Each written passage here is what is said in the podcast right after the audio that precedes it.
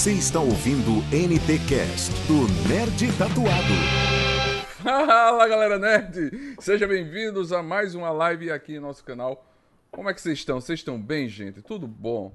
Vocês estão tranquilo? Como é que tá? A gente sempre pede a vocês que estão tá assistindo a nossa live. Essa live se transforma num podcast. E aí, vocês já tomaram a vacina? É importante. A vacina salva vidas. Certo, gente? Tome a segunda dose, que é importante. Você vai estar escutando essa live, você já deve estar vacinado, né? E procure e sempre estar informado que talvez ou provavelmente vai ter a terceira dose de algumas doses. Já começou a dose da vacinação para algumas idades em alguns estados. Então a vacina salva vidas. Vamos salvar vidas, tá bom, gente? Hoje estamos aqui com ela, Vanessa Daniela. Muito obrigado. Seja bem-vinda para a nossa live. Hello! Obrigada pelo convite. Oi, oi, oi, pessoal. E aí, tudo bem com vocês? Tomem vacina. Se tiver que tomar 50, a gente toma 50 vacinas. A gente toma, não tem problema. É verdade. vamos lá, vamos, vamos contribuir para a sociedade aí.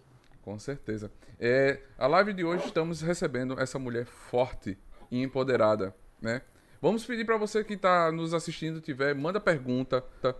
fazer para ela. Quero agradecer, Vanessa, por aceitar o nosso convite. Estou muito feliz de ter você aqui.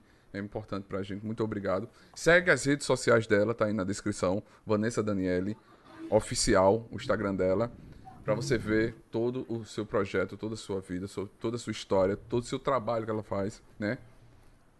E a live de hoje a gente vai falar sobre presente e futuro e novos projetos. Vamos, vocês sabem que estamos aqui para conversar e ajudar vocês. Escuta, escuta o nosso podcast. E Karen, seja bem-vinda, Karen, para mais uma live aqui. Muito, Muito obrigado. obrigada.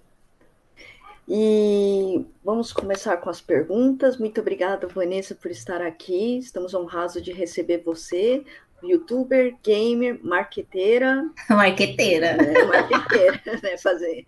E a minha primeira pergunta para você é como foi? Você já é formada em publicidade e marketing. E como foi se formar nessa profissão que agora, nesse mundo digital, é tão importante? É, na verdade, eu sou formada em marketing tecnólogo eu uhum. havia tentado fazer administração a outras vezes, outras fases da minha vida no passado, não deu certo, porque aconteceram muitas coisas que eu não, não conseguia e evoluir para frente.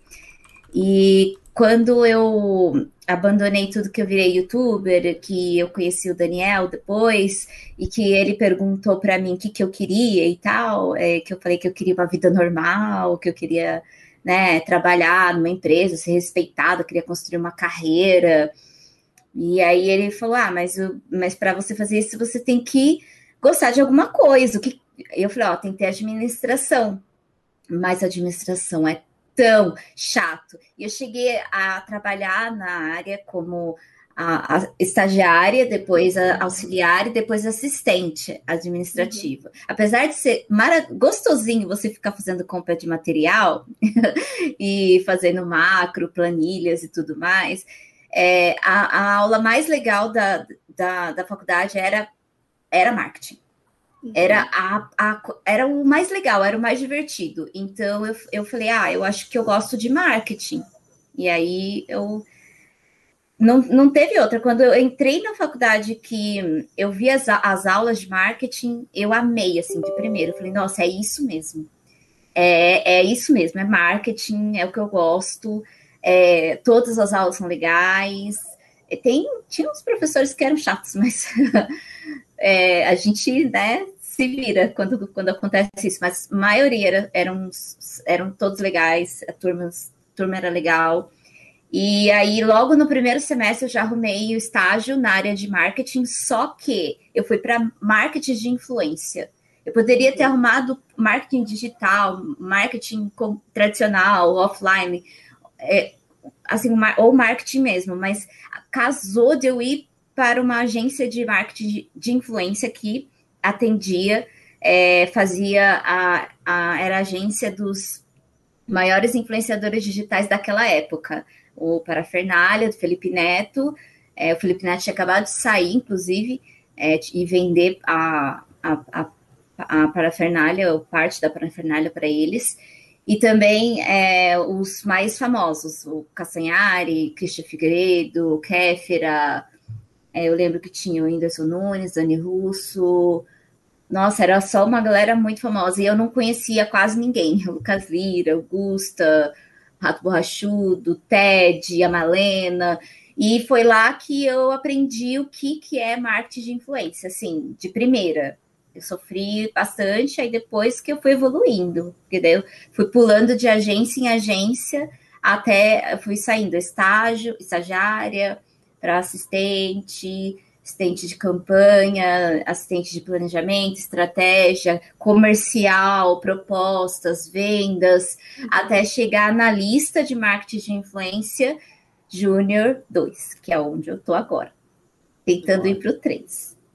Não, mas vai conseguir. A gente já tá. Com certeza. É. E como foi se, é, se formar em publicidade e propaganda para você? É, que na verdade eu me formei em marketing. Marketing, né? É, não foi publicidade e propaganda, que são quatro anos. Eu pensei até em fazer publicidade e propaganda, mas eu fiquei pensando nessa questão de tempo, porque é, a administração era quatro anos eu, e eu nunca ter, conseguia terminar, chegava sempre na, na metade, então eu falei, meu, tem tem que fazer metade. e foi incrível para mim. Foi incrível, porque primeiro eu não acreditava que eu tinha conseguido me formar Uhum. É, e foi uma experiência que eu tive na, na formatura também.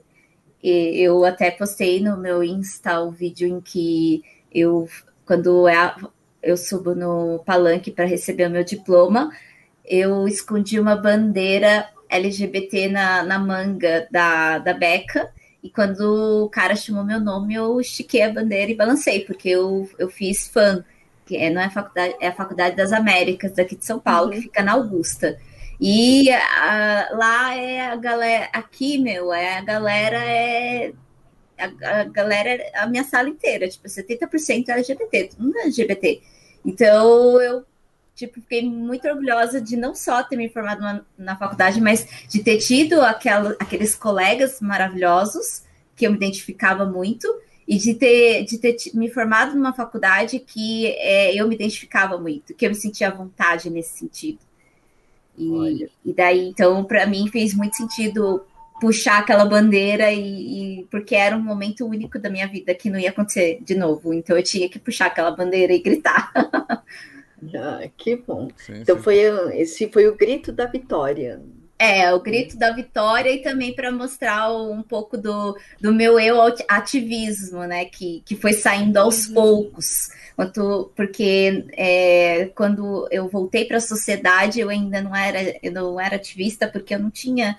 É, eu não sabia nada, não, não conhecia nada, eu não tinha as, informações, as, as informações que eu tenho hoje, e todo o conhecimento e a consciência e tudo, todo o discernimento que eu tenho hoje. E eu nem sabia o que era ativismo. Se alguém uhum. falasse para mim a palavra ativismo, eu não sabia. Assim como eu não sabia o que era feminismo, o que era machismo, o que era misoginia, o que eram várias outras coisas que hoje eu sei e que antes eu não sabia mesmo. A pessoa falava para mim, eu era bem é, desinformada mesmo, não sabia. A pessoa falava e eu ficava assim, eu não sei, eu não sei. É. Gente, é, a gente tá tendo um probleminha aqui de conexão no OBS. A internet tá com 100 mega, tá tudo bonito. Eu acho que o OBS tá dando uma oscilação de internet. Eu tô vendo aqui outro caminho, mas a gente vai continuar. O áudio tá saindo, o áudio tá muito ok. Lê aqui a mensagem do pessoal, ó. o Amaue78, obrigado por não desistir da vida e acreditar num futuro melhor. Opa, obrigada. Obrigada pela mensagem. O Rafael tá falando aqui, perfeita essa história da bandeira, maravilha. Rafael Bonacês. É, tá lá bacana. no Insta, tem que dar uma, uma fuçada lá que, que tá o vídeo. É.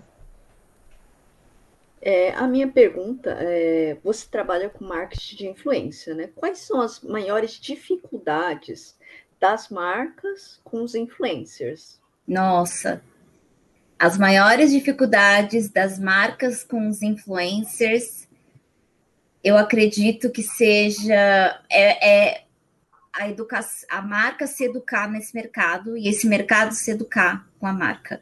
O mercado ele é muito novo e eles e a gente é, não tem uma educação no mercado. Não tem, no mercado ele é, é uma coisa assim, é, tem uma ação, uma ação é uma campanha. E aí o influenciador, a gente vai cotar com o influenciador e o influenciador ele cobra um valor muito acima do esperado. E quando a gente tem que justificar isso para a marca, a gente tem que avaliar, analisar esse, esse perfil do influenciador. E quando a gente analisa o perfil do influenciador e vê que ele não tem o engajamento, o, que ele compra seguidor, que às vezes até é, tem, tem como comprar comentário e curtidas também. Então a gente fica pensando assim, como é que a gente justifica para a marca é, que o preço daquele determinado influenciador que não vai trazer resultado. Então, talvez seja isso.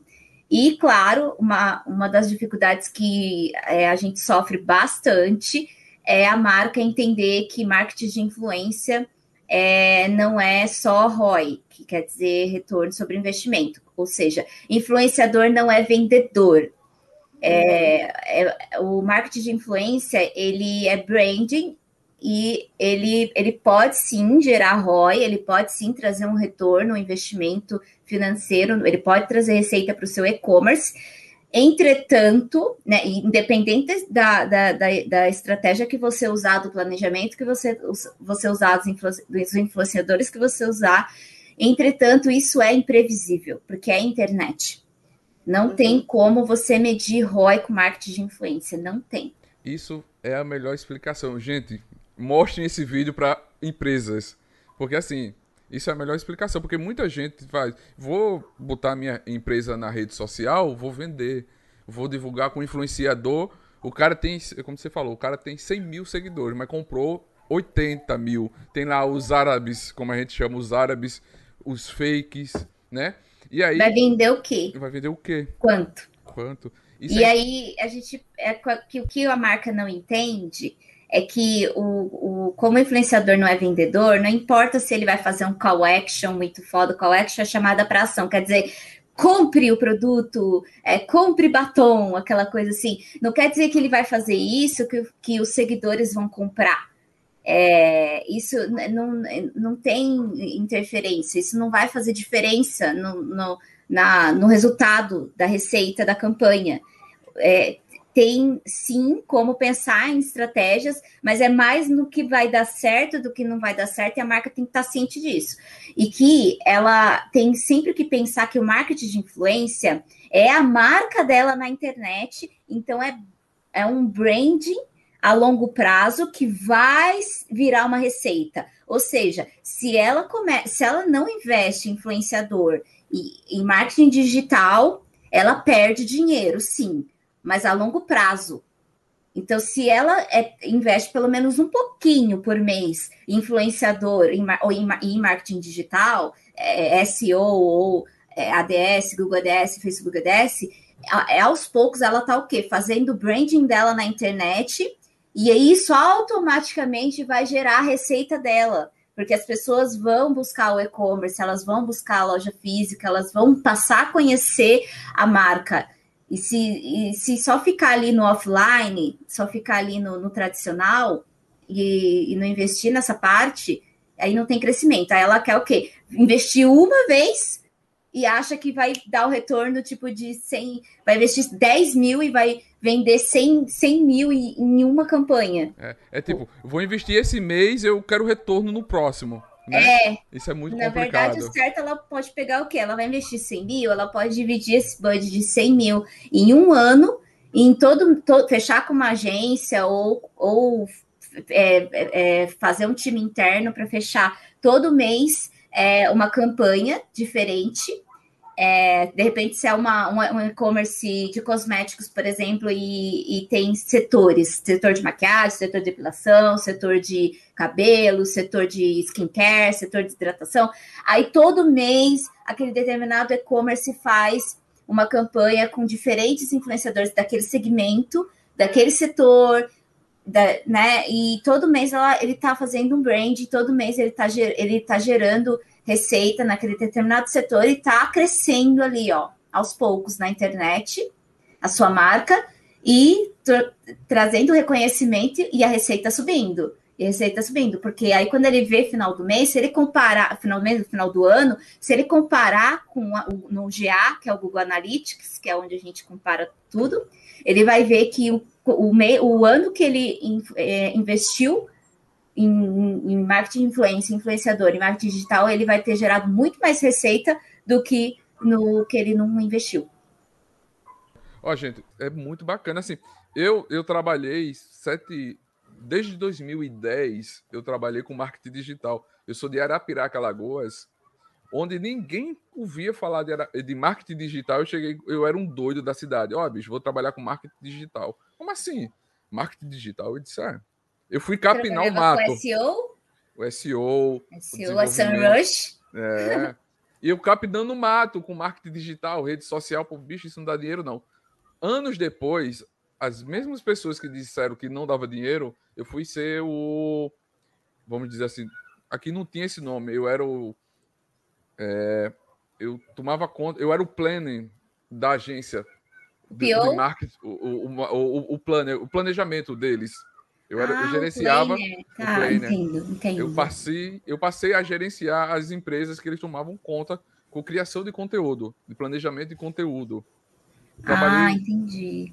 Hoje o mercado se estapeia por, por, pela galera de marketing digital, principalmente analistas de SEO e e, GA e, e, tudo mais, porque eu vejo, porque onde eu trabalho é marketing digital, e eu vejo a dificuldade que o RH tem de encontrar pleno, sênior, é muito complicado. Eles hum. sofrem bastante para encontrar pessoas. Uma, é que nem o, o mercado se estapeia por programador. Sim. É mercado se estapeia por, por programador e, e, e, por, por analista de mídia. Não, é, é, é, é muito, muito o mercado hoje. Eu, Para mim, é, o marketing digital em 2010 era um, o, a profissão do futuro e ainda continua sendo a profissão do futuro. Eu acho que a melhor também, o melhor, o melhor dos, de, dessa, dessas duas profissões, programador e marketing digital, é que você pode ser um nômade, nômade digital. Você pode tra trabalhar se você tiver um, um, um, um, PC, assim, um PC não, né? Um Note, melhor ainda, o MacBook, né? Que é, é mais ainda, mais da hora. É, e uma internet, você trabalha de onde você estiver. É. Se você tiver, ah, hoje eu tô aqui na Argentina, amanhã eu vou para os Estados Unidos, depois eu vou para o Brasil, Sim. depois eu vou para Bolívia, depois eu vou para não sei onde. Tipo, você mora onde você quiser, você vive onde você quiser. É, isso, isso, é, isso é completamente bacana, né? Porque antigamente você tinha que estar tá na empresa, você tinha que estar tá no, no, no trabalho, né? É. Você tinha que estar tá lá. Não podia estar em outro canto, né? E uma coisa que você falou agora também do SEO, né? É. Quase que a gente fala CEO, né? Que é, é tem CEO, né? O dono da empresa, o manda Você e, e SEO, SEO, que é, é de, é de para você colocar, vamos supor, você tem um site, um e-commerce, você tem uma loja, e você quer que quando as pessoas busquem determinados termos, você fique em primeiro. É, é o... no, no, no Google, na primeira página, no primeiro. É difícil, tem, tem que ser um puta time dedicado, semi-dedicado para fazer isso por você. E aí você, com você, como e-commerce, contrata esse marketing digital para fazer isso.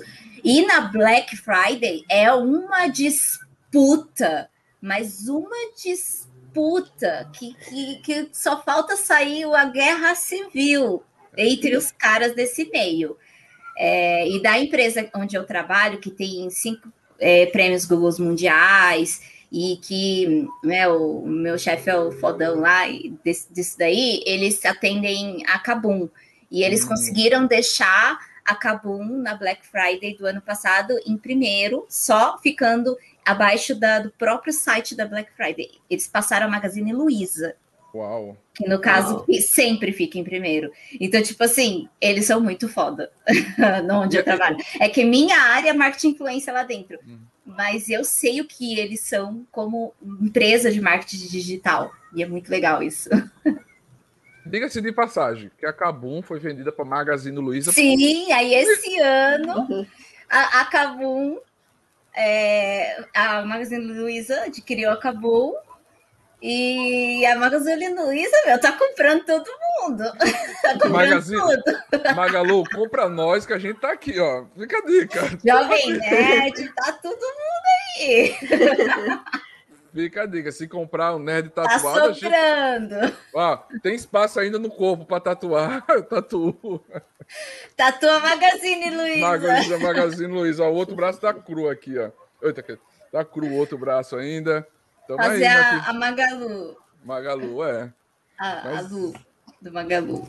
Mas é, é, é, Eu, até esses dias, vai fugir um pouco da pauta, esses dias um amigo meu falou, Neto, teus o teu, eu tenho um perfil no Instagram que eu nem uso, que é, eu uso mais do nerd. E aí ele fez, Neto, o teu perfil está errado. Eu, errado? Como assim? Você botou S, o, C, o, o SEO. Eu disse, não, pô, na época eu era o CEO mais de Teaser Opportunation, que é a engenharia de busca, né? Eu estava trabalhando muito nisso na época, porque não existia. Então, você otimizar, você fazer a busca, melhorar conhecimento é difícil, não é fácil. É, né? Tem que ter um time de um time bom ali para fazer todo esse, esse trampo aí. É, eu não sei como é o trampo. Eu assim, assim, um pouquinho, porque eu fico vendo assim, né, o pessoal, mas eu, eu, eu tenho curiosidade, inclusive, até de fazer um curso voltado para marketing digital. E o que eu mexo é Google Analytics. Por quê? Uhum. Porque quando eu faço uma campanha de marketing de influência, porque a gente atende e-commerce, né? A, a, quando eu faço uma campanha, a gente tem que fazer o relatório. E aí é, a gente tem aquela parte de ver o cupom, quantos cupons vendeu, qual foi a venda, qual o número de acesso. Então eu aprendi GA, que é o Google Analytics que eu uhum. queria muito aprender, tipo, muito. E aí eu tive a oportunidade. E aí meu chefe me ensinou um monte de coisa que eu fico. Nossa, é, é para mim, assim, é, foi maravilhoso. Ele me ensinou um monte de coisa. Assim, hoje eu consigo entrar no GA, consigo ver aumento de sessões, número de sessões, número de aumento de usuários, receita, aumento de receita, itens, é, tudo. Eu consigo já ver, já, já consigo mexer um pouquinho ali tem uma, uma, um beginner ali, um, um iniciante. Antes eu não sabia nem o que era GA, as pessoas falavam GA. Aí eu ficava pensando, o que é GA? Quando eu entrei lá. E daí eu perguntei para o meu chefe, o que é GA? E ele falou, Google Analytics. Aí eu, nossa, era isso? Aí depois, quando a gente é, começou a trabalhar nas primeiras campanhas, que ele entrou no, no Google Analytics, que eu olhei aquilo, eu falei, meu Deus do céu, vou morrer, eu não sei mexer. Aí ele, calma, eu vou te ensinar. E ele, com toda a paciência, porque o meu chefe tem uma paciência. Às vezes ele fala que ele vai esfregar minha perna, não só, brincadeira. Mas, é, tipo, é, ele tem uma paciência para me ensinar e ele vai ensina, ó, oh, é aqui, você vai aqui. Você... Aí, eu, aí eu aprendo e, meu, é muito, muito legal. É muito legal. É, é, é, é, tipo, é porque você acrescenta isso no seu currículo, no seu portfólio, no seu conhecimento, tudo, né? Você vai, você vai evoluindo. Sim, sim. Conhecimento é algo que fica para sempre, né? Fica para sempre. sempre. É que, que nem lá, eu não, eu não faço comercial. Meu é campanhas mesmo. Eu fico na parte de gerenciamento de campanhas. É, do começo ao fim. Mas eu, se precisar fazer um comercial, eu sei fazer. Por quê? Porque a Thalita Lombardi, quando eu trabalhei na Influ, ela me treinou. Ela me levava em reuniões com cliente, ela, ela me ensinou a fazer cola, me ensinou a fazer proposta, ela, me ensinou a, a, a, a negociar preço, apresentar, sabe, fazer tudo relacionado à parte comercial, se vender o, a, a, o projeto. E, e, se não fosse o que ela me ensinou hoje, eu não saberia isso. Então, se precisar disso, eu sei fazer. Bacana, então, bacana. Mais uma qualidade. É. Mas... É, ela me deu essa, essa, esse, esse, porque a, a Thalita é vendedora. Thalita é know-how de vendedora. Ela é a vendedora. Ela, uhum. ela é igual o seu Madruga. Ela é capaz de vender refrigeradores aos esquimós. a Thalita consegue, meu. Ela consegue. E aí eu tive a honra de ter tido mentoria com ela. De ter, quando eu trabalhei na empresa, ela era CEO da Influ naquela época. E, e aí depois ela saiu para abrir a própria agência dela. Uhum. E, e aí eu, eu aprendi com ela. E depois eu fui trabalhar com, com a Vera Cop na Incast, que é internacional. É, já trabalhar com talentos, com campanhas internacionais, talentos internacionais. É, eu só não fiquei lá porque o, é, a Vera Cop, que é a dona, ela mora em Los Angeles e o horário é diferente. Eu estava no último semestre de faculdade e eu não conseguia atender o horário dela. Tipo, para mim tinha que ser. Eu, se eu ficar, eu estava faltando muito na faculdade no último semestre, eu ia me ferrar muito e eu não podia, tipo, arriscar.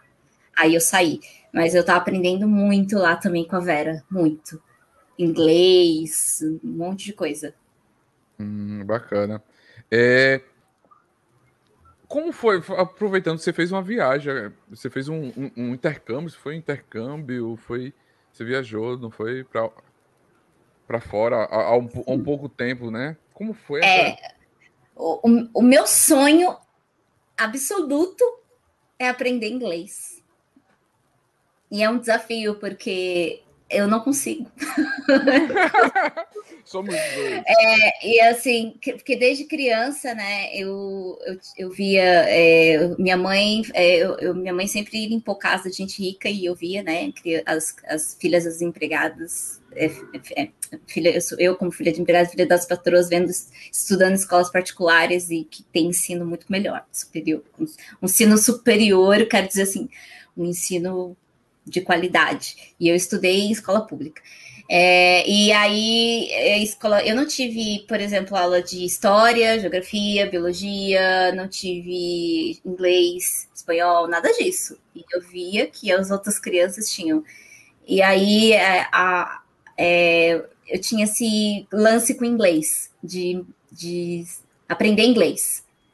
É, desde criança. Aí, quando eu fui morar com meu pai, eu, meu pai me colocou numa escola de inglês.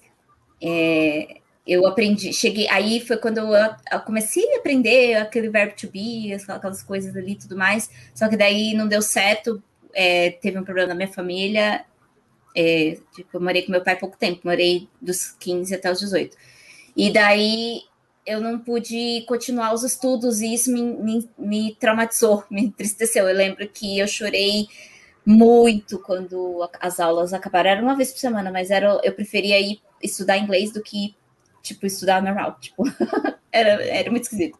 Eu amava muito, amava muito, e eu queria, tentei ser aquela au pair, mas aí não deu certo também, é, a aplicação não deu certo, que é o application que você faz, e não foi aceita, é, e aí também eu viajei para primeiro para África do Sul, eu fiz para largar as drogas na época que eu, que eu, que eu tive problema, meu problema com, os, com drogas. E eu fui ir para estudar inglês. Só que o inglês da África do Sul, eu não sabia que existiam sotaques no inglês. E lá é um sotaque, cara, não é britânico, é africanês. É difícil, é difícil demais. Não, não é água, tipo, water é tipo water. Tipo, é muito difícil, é muito difícil. É, e depois eu fui para Argentina tentar um pouquinho de espanhol. Cheguei lá descobri que nem espanhol era, era castelhano. que não é que espanhol cebolhar é, e castelhano é cebochar. Então tudo que tem o lá você muda para o chá. Então eu não sabia, descobri lá na Argentina estudando também. E aí quando eu estava na Celebrities em 2019 é, trabalhando com marketing influência, eu falei para o Daniel que eu queria fazer, Daniel meu marido, que eu queria fazer um intercâmbio para o Canadá. Que eu finalmente, né, eu queria ir para um país de primeiro mundo e tal, eu queria conhecer, queria, porque, né, queria fazer um intercâmbio da hora, né? E aí ele falou: Ah, mas a gente não tem dinheiro agora e tal. E aí a minha mãe tinha fala, é, falado: Ah, eu, é, eu vou ajudar você. Porque minha mãe é, é aquela que quer ajudar em tudo, assim, né? Tipo, é a mãezona. Tipo, e a gente tinha umas coisas para vender aqui em casa. Aí a gente fez, fez isso, vendeu, aí minha mãe é, fez o um empréstimo, juntou tudo e pagou o intercâmbio. E aí eu, eu peguei, fui nessa Celebrities e falei, ó, oh, vou viajar, então eu vou sair e tudo mais. E aí veio a pandemia. aí eu fiquei sem emprego e sem viagem. E, de, e ainda em casa, de, de, de quarentena. É, aí comecei a fazer stream na Twitch. Uhum. Até, até que eu fazendo stream, fazendo stream, veio, eu falei pro, Dan, falei pro Daniel, ai, ah, porque a, o Daniel tem parente no Canadá e tem parente em Londres. E aí, aí veio a ideia, ah, por que não vai para Londres então, né? É, tem a Bianca lá, minha prima, né? Aí não gasta com lugar para ficar e tudo mais. Aí vamos ver escola e a gente viu e gente, aí eu fui. Assim, foi bem, foi muito rápido. Tipo, foi. A gente decidiu, tipo assim, numa semana, na outra já estava comprando passagem, e na outra a gente sabe, tipo. E aí, quando eu vi, eu já estava dentro do avião, já estava passando mal na, na, na, fronteira ali, na fronteira, não, na. Como é que chama? Esqueci agora, quando você. É imigração. Ah. Altitude? Não, é porque quando chego lá, eu já passei, eu paguei o primeiro mico do, no, dentro do país. Hum. Ah, quando é... você vai passar pela alfândega, né? Para é. entrar lá. Eu, eu desci do avião, aí você tem que estar com um papelzinho, um papelzinho lá que você comprova os negócios do Covid e tudo mais, eu andando. Aí tem a parte que você passa, quem tem passaporte europeu, uhum. passa reto, só mostra é, o rosto, baixa a máscara, mostra, passa o passaporte, abre a portinha e você passa. E quem não é, tem que ficar na fila. Eu fui uhum. pro da portinha. Uhum. E, e, eu fiquei lá passando meu passaporte ali e não ia. E os gringos atrás de mim, tudo esperando, né? E eu, né, não entendi. Aí saí da, da fila, excuse me. Aí perguntei pro, pro carinha lá para ajudar, e ele eu olhou pro meu passaporte, ele deu risada da minha cara e falou: Você é aqui. então tá bom, né? E aí eu passando mal, porque eu vendo aquela, aquela o povo na fila, e o povo é, é indo ficando de um lado, tipo assim, não indo para frente, quer dizer, é pessoas que vão para para salinha dentro, ah, né? E eu, ai meu Deus, salinha. É, e se o homem me mandar para essa linha? E eu já tinha recebido umas orientações. Aí eu até posso passar, quem um dia for e passar por esse problema, né? Primeiro, vá, desceu do avião, ou se puder, vá ao banheiro, beba, é, vá ao banheiro, descarrega tudo, cocô, xixi, é, bebe e bebe água, ou tem uma garrafinha de água, porque eu não fiz isso, eu passei mal, quase desmaiei na fila, e eu achei mesmo que eu fosse desmaiar, e eu pensei, se eu desmaiar aqui vai ser pior, os caras vão achar que eu tenho alguma coisa. É, e quando, assim, quando você vai, melhor coisa que você faz, primeiro, uma pastinha transparente com todos os seus documentos, todos, todos. Não é para levar só o básico, é todos. Ele pode pedir qualquer coisa para você. E o que ele te perguntar, você responde yes, no e o, o mínimo possível. Não fica se explicando. Não se explica, não para para falar, não, porque eu tenho uma prima que mora aí, ela tá há quatro anos, ela, ela não sei o que, ela tem dois filhos, porque eu sempre eu amo inglês, porque. Não, não, não. Tipo, é, você, você veio fazer o quê? Estudar. Você vai estudar onde? Tal lugar. Você vai ficar na casa de quem? Não, nem falei nada. Entreguei o papel com o endereço. Tipo, uhum. hum, aí ele ficou ali, hum, já percebeu que eu tava esperta. Aí ele perguntou para mim: "E por que que você vai estudar inglês?" Aí já é uma coisa assim. Aí já eu peguei e falei: "Porque é importante para o meu trabalho." Aí ele: "Com que que você trabalha?" Eu falei: "Com marketing." Aí ele pegou e falou assim: "É isso vai agregar no seu trabalho?" Eu falei: "Vai." Aí ele pegou, olhou, daí ele pegou, respirou. E eu ali, né, tipo, quase, quase que eu tô, meu, eu tô me cagando, tipo, tipo, é sério. Aí ele pegou. Eu ia ficar tremendo. Pensando. dando dois Aqueles minutos derradeiros, né, que não passa, né? Aí ele pegou e falou: Hum. Aí ele achou uma coisa. Aí ele pegou e falou: Por que, que você tá indo 14 dias antes? Porque, porque você tinha que ir duas semanas antes, porque você tinha que cumprir quarentena. Aí eu virei para ele e, e, perguntei: E a quarentena? Aí ele pegou: Ah, é? Aí ele, pum, carimbou. ele. Ainda bem que você foi mais inteligente do que ele, porque assim, muita gente deixa para em cima com esse medo, então fica. Porque você tem um visto, né, de, de entrada, né? Então você tem que ir antes, porque você pode consumir o, o, o curso, né, também que você vai fazer, né? Você contratou o curso de inglês lá da escola, aquele período. É. Né? Aí, Aí ele viu for... o período do curso, mas ele viu que eu estava indo duas semanas antes. Aí ele pegou e questionou isso. Aí eu peguei e falei, the quarantine.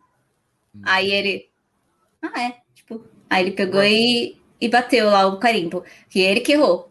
Realmente, é isso. E aí, eu, aí foi assim que é assim, que se vocês forem, não se expliquem, não tenta querer ficar conversando com, com carinha do, de lá, não, que ele tá esperto, justamente, ele lê tudo isso em você.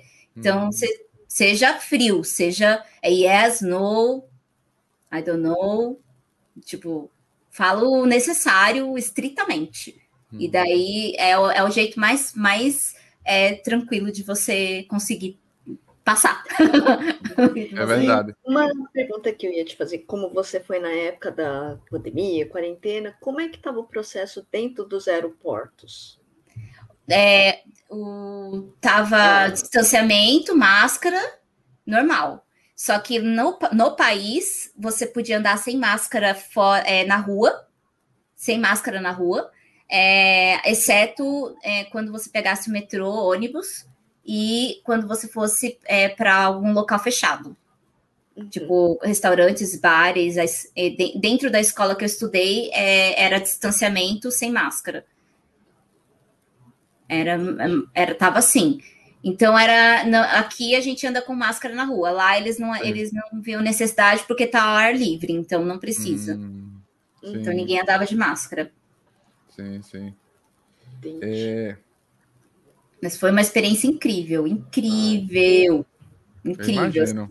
Eu, eu, eu, é, assim, nunca vou esquecer. Tipo, Londres, é, o inglês britânico, a, a, educação, as pessoas, a segurança, andar com o celular vai. na mão, não, não, não ser assediada, Ai, meu Deus, que, que, que, que incrível! É outro mundo, outro.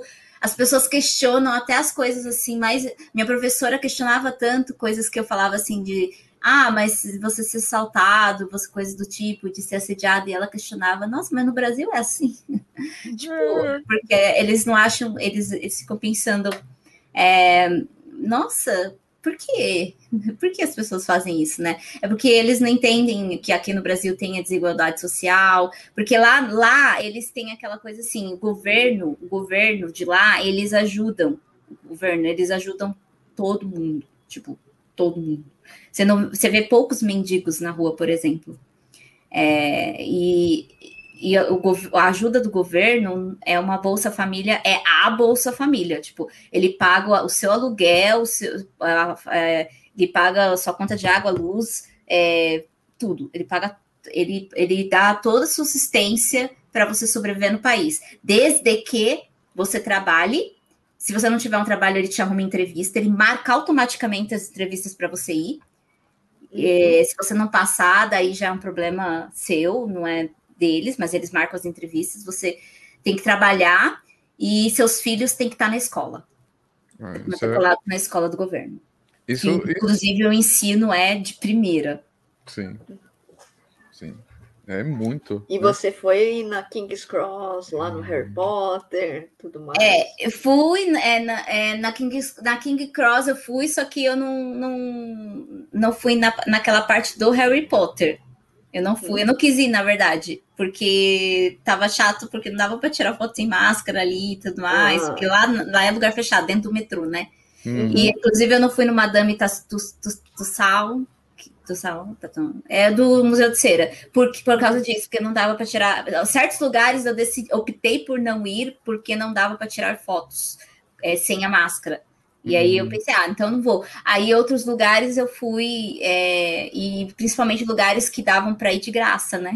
Que lá tem bastante. Tem bastante, imagino. É. Eu, eu, voltando aqui pro. O que um criador de conteúdo pode fazer para trazer empresas para anunciar em seu projeto? O que um criador de conteúdo de pode conteúdo. fazer, fazer para atrair empresas para anunciar em seu projeto? Uma dica que você poderia dar? Tipo, oh, a minha dica é primeiro, não, não compre seguidores, não compre curtidas e comentários. Isso vai acabar com o seu engajamento. Vai, vai acabar com o seu engajamento. Isso. Tipo, sem engajamento, fica péssimo para você. Se o seu leite fica horrível. É, e também procurar manter é, um, um formato, é, casar o formato com o que você fala. Por exemplo, é, você tem que ver o que, que você quer, o que, que você. Qual que, você fala sobre coisas geeks, então você pode fazer vários formatos. É, TikTok, Instagram, YouTube, Facebook. Você tem que trabalhar nesses formatos da maneira correta. Então, o mesmo vídeo que você põe no YouTube, você não pode replicar ele no TikTok. Você tem que fazer um, um formato do TikTok, porque o TikTok ele é visual. O TikTok, ele é um, o público, o, a, a visão do TikTok é diferente, por exemplo, do Instagram. O Instagram é, é uma, aquela coisa, você cria conteúdo é, quando você tem uma conta no Instagram, você cria conteúdo para seus amigos, seus conhecidos e pessoas que vêm do, do, nada, assim, quando viraliza no explorar, ou quando viraliza, ou quando compartilham. O TikTok não. O TikTok não tem é, aquela coisa de, tipo só para os seus amigos, só para os seus conhecidos de começo. Ele, o TikTok é para todo mundo. Então a, ali você tá para agradar qualquer pessoa aleatória. Então, é um, e é uma coisa visual, não tem aquela legenda, aquele textão que, é, que é o Instagram também faz. Põe uma foto, põe vídeo e põe um, uma legenda que o povo para para ler. Então, o TikTok é o visual, aquela coisa de quase como se fosse um story, só que ali, e o cara só vai parar ali se for realmente interessante. E, e o Instagram, ele vai e ele tem outras, outras opções ali. Quem é aquela. Ele, é só se ele seguir. Então, se, primeira coisa, você tem que estudar os formatos, estudar o seu nicho e ser autoridade e propriedade no seu nicho também. Porque se a marca vai te contratar para divulgar um produto dela, ela está te contratando porque você é autoridade naquele determinado assunto que ela precisa. Então, você precisa ser autoridade nesse assunto. Você não, precisa, você não, ah, você não pode, por exemplo, dar informações falsas. É, ou de repente, eu vou dar um exemplo. Por exemplo, você é, cria um perfil porque está na moda a galera ser vegana, veganismo, vegetariano. Mas você não é vegetariano, você não é vegano no seu. Ninguém tá vendo, você tá, você tá comendo uma picanha. Entendeu? Aí aparece uma marca e oferece uns 50 pau ali para você fazer uma, uma propaganda de picanha. E você tem ali o seu público de, que, fiel que te segue por causa dessas coisas de. É só um exemplo, tá? De veganismo e, e vegetarianismo. Se você aceita essa campanha, você está. É, você perde o risco de perder o seu é, público o seu conteúdo, todo o seu trabalho por uma campanha. Você pode fechar a campanha, beleza? Você vai ganhar dinheiro, você vai fazer uma campanha. Só que você está arriscado a perder tudo aquilo que você construiu, que poderia uhum. fechar várias outras para o resto da vida. Entendeu? Entendi. Que a galera descobriu ali que você não é vegano e nem vegetariano. Então, é trabalhar na, na, sua autoridade, na sua propriedade no assunto trabalhar nos formatos, trabalhar no, no conteúdo. É, será que aqui, vamos ver aqui no TikTok, o que, que eu posso fazer de legal? Tipo, no TikTok. O TikTok é algo visual, então vamos trabalhar em algo visual. O TikTok é trends. trends é o quê? Coisa famosa, hype, é música, vamos colocar. É, o que, que é o YouTube? Ah, o YouTube é, é esse, o YouTube mais é formato podcast, tá pegando, tá na hype, formato vídeo curto, porque vídeo longo o pessoal não curte muito. Então, o Instagram, o pessoal tá curtindo mais Reels, o pessoal não tá mais dando tanto engajamento para foto, então vamos, vamos para Reels. E aí você vai, o criador vai se. O criador de conteúdo ele tem que ir se, se planejando estrategicamente né, nesse sentido para que ele cresça como criador também. Porque se ele não se atentar a isso, ele vai ficando para trás e os outros criadores vão tomando conta, vão, vão, vão ali. É bacana. A, a, Joana Vasconcelos, muito obrigado, Joana, por estar aqui. Ela colocou aqui parabéns a todos, ótima, ótima pauta, muito obrigado. Obrigada, Joana.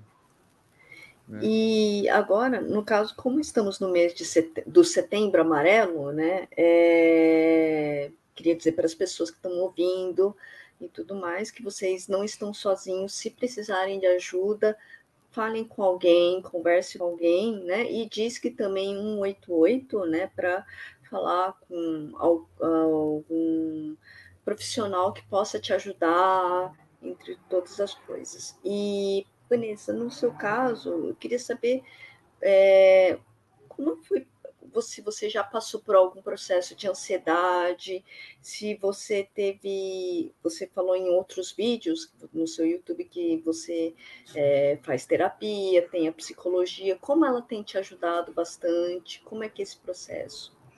É, eu, por, por conta do meu histórico de vida, é, do zero a 33 anos, eu tive, passei por muitos traumas e isso me causou muitos distúrbios.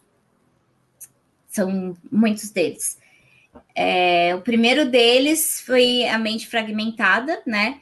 Que é quando você. Eu sofri o primeiro abuso aos cinco, então minha mente fragmentou ali. É, criou uma, uma personalidade desenvolveu ali dentro da minha cabeça. E isso prejudicou muito a minha vida. É, desde criança. Eu, eu, por exemplo, não tenho competitividade e ambição.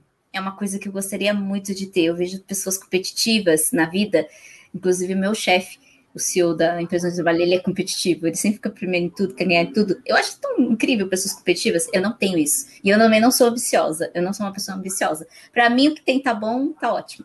tipo, é, assim, eu não sou uma pessoa que, ah, vou investir, vou ficar rica, milionária, essas coisas, né? Eu não consigo, não, não tenho educação financeira, nem, nunca tive.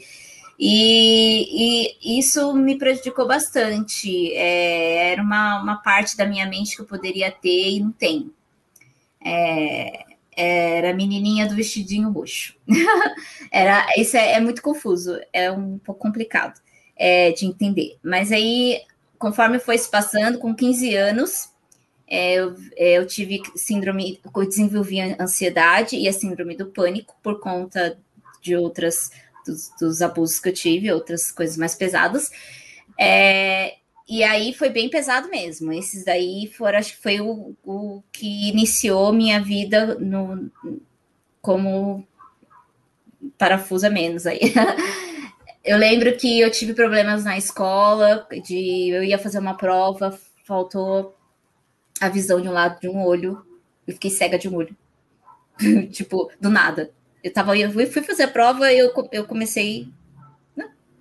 E eu não enxergava de um olho. Fui parar na emergência. Outra, outra vez estava falando com uma amiga e deu um torcicol. A tensão que eu levava, o, o todo, todo nervosismo. E de outra vez eu estava deitada assim na, na cama, assim, e aí eu comecei a escutar meu coração. E aí me deu, me deu minha primeira crise de pânico, que é quando é a sensação que você vai morrer. É igualzinho, tipo assim, eu não sei se é, mas é como se você fosse morrer. Tipo, eu vou morrer. O seu cérebro pensa isso. Eu vou morrer. Tipo, aí você abre o olho, tá tudo preto, você não enxerga nada. E o coração bate e ele começa a bater lento depois, assim. Ele, primeiro acelerado, depois ele. Aí você, vou morrer. Aí você aí começa você não consegue respirar, tampa nariz, não... Ah, é horrível. E aí por aí vai. E aí eu fui desenvolvendo aí a ansiedade, é, fui desenvolvendo é, depois com, com 21, eu tive a minha meu problemas com drogas, é, aí desenvolvi a depressão, e aí depois com 26 é, eu já estava com toda essa carga aí, tipo, aí já veio tudo isso, e veio com com, é, com 20, agora, quando eu, eu saí da, é, da, de tudo, né? E virei, Sim. vim para a sociedade, saí daquela bolha, né? Vou, é, eu tive a dificuldade de sair o quê? De, bar, de Bárbara para Vanessa, porque aí é distúrbio de personalidade, de identidade. Então eu ia para a faculdade, aí Vanessa, Daniele. Não respondia a chamada no começo. Aí tava no trabalho, tinha uma menina que chamava Bárbara, aí me chamava, não respondia, mas chamava Bárbara e eu olhava para trás. Tipo, porque eu estava achando estava falando comigo. E, e, eu não conseguia também entender ali é, meus gostos, também redescobrir minha sexualidade, voltar a falar com as pessoas. É, me desenvolveu também androfobia, que é uma síndrome que você tem medo do sexo oposto eu tava com medo de homens, tipo, eu não conseguia. Por exemplo, eu ia no dentista, não podia ser homem. Vai no, no cabeleireiro, não pode ser homem. Vai no, no vai ser atendida na loja, tem, tem que ser mulher. Vai ser tudo, vai no médico, tem que ser mulher. Tudo tem que ser mulher.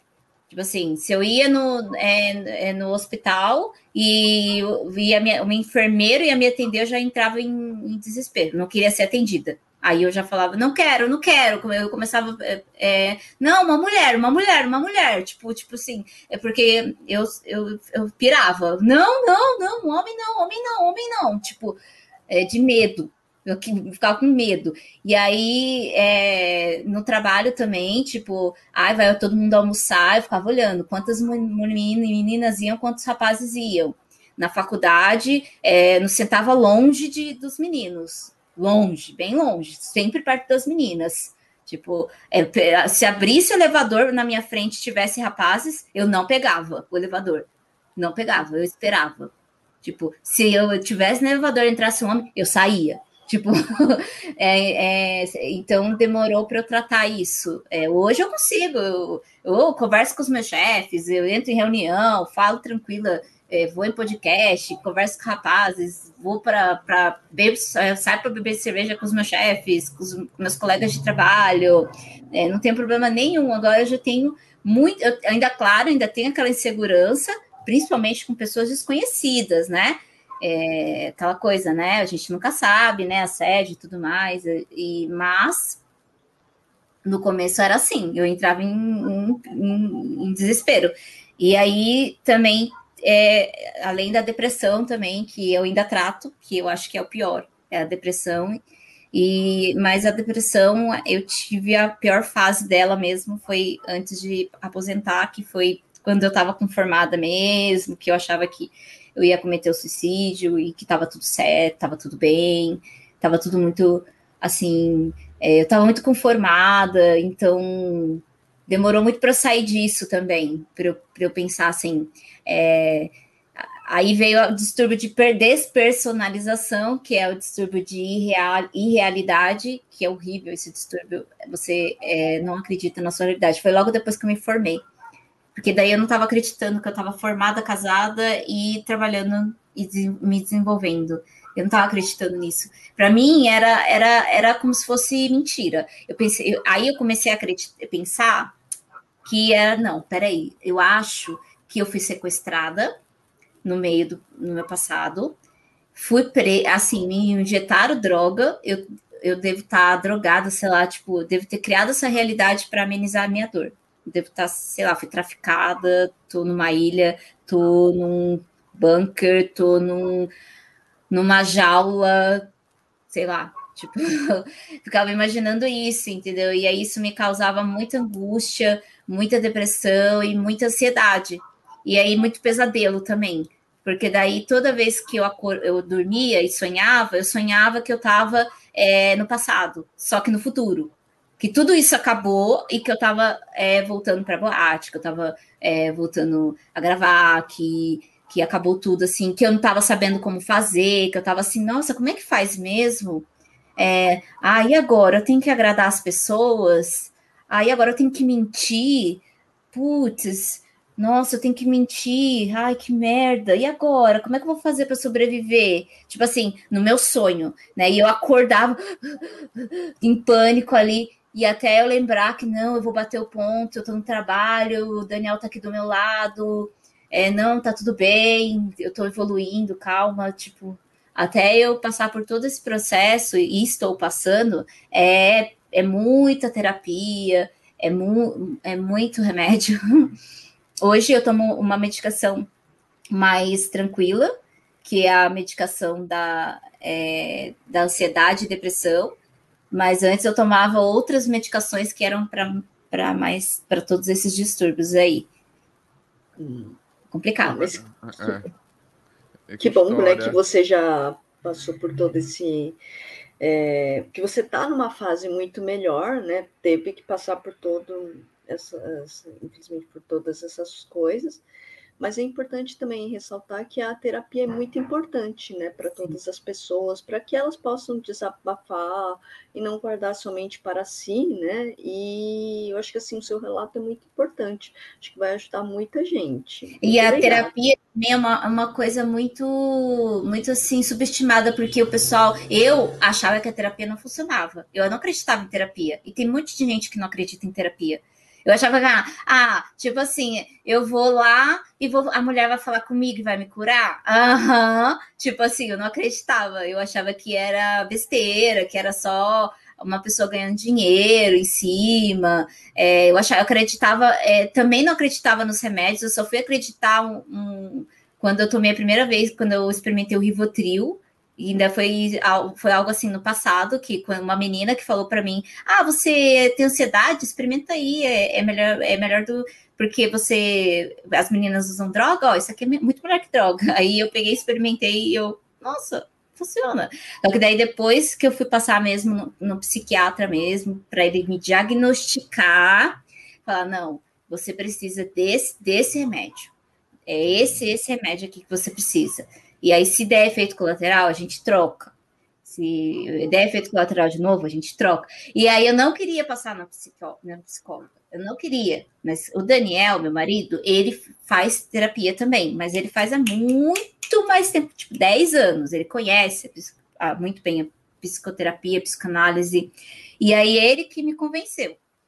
Né? Por, por ele, ele mesmo ver os meus os meus, meus problemas, né? E você precisa de terapia. Tipo, porque imagina, é, ele via os meus desesperos, é, os meus ataques de pânicos por umas coisas assim, tipo, imagina, é, vai vir um cara é, me atender no hospital e eu, ah, não! Tipo, fazer escândalo porque é um homem. Tipo, é um enfermeiro, ele tá vindo me atender.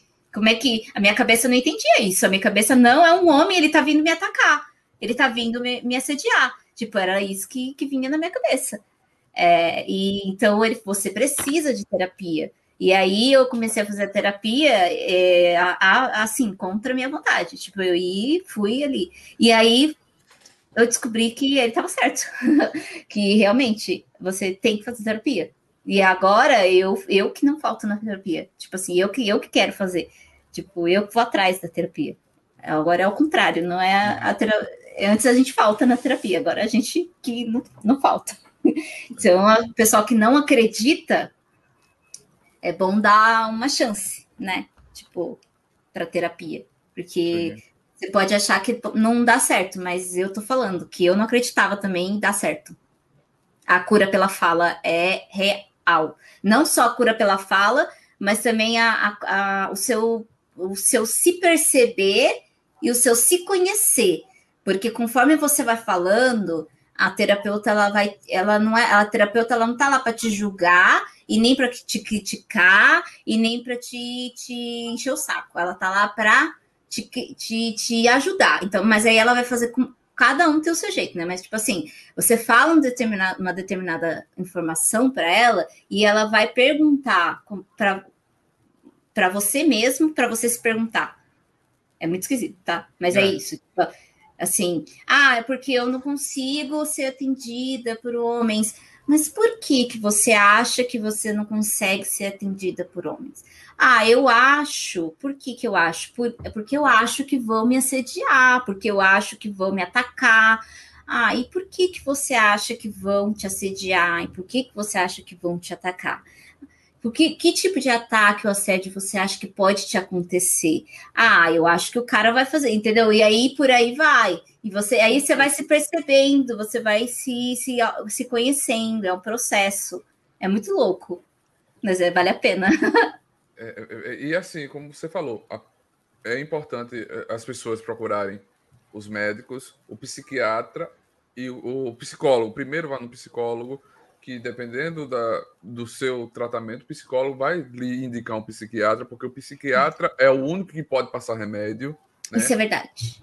Isso é Entendeu? é verdade, porque eu primeiro é que primeiro eu fui no psiquiatra porque eu já estava fazendo uso de remédio indevidamente. É. E, eu, e eu também não, não acreditava em psicóloga. Mas aí teve uma época que eu fiz um desmame do remédio e, e aí e, e eu, e eu troquei de terapeuta. Uhum. E a minha terapeuta, ela falou para mim assim: é, você precisa voltar para o psiquiatra.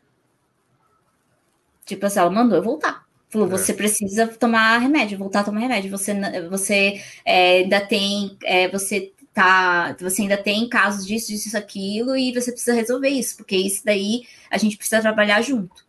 Só com a psicanálise não vai resolver. Então, se ela não falasse isso, eu não, não, não teria melhorado a qualidade, é, a qualidade do, da minha vida, entendeu? Porque estava ruim quando eu encontrei com ela. Estava péssimo.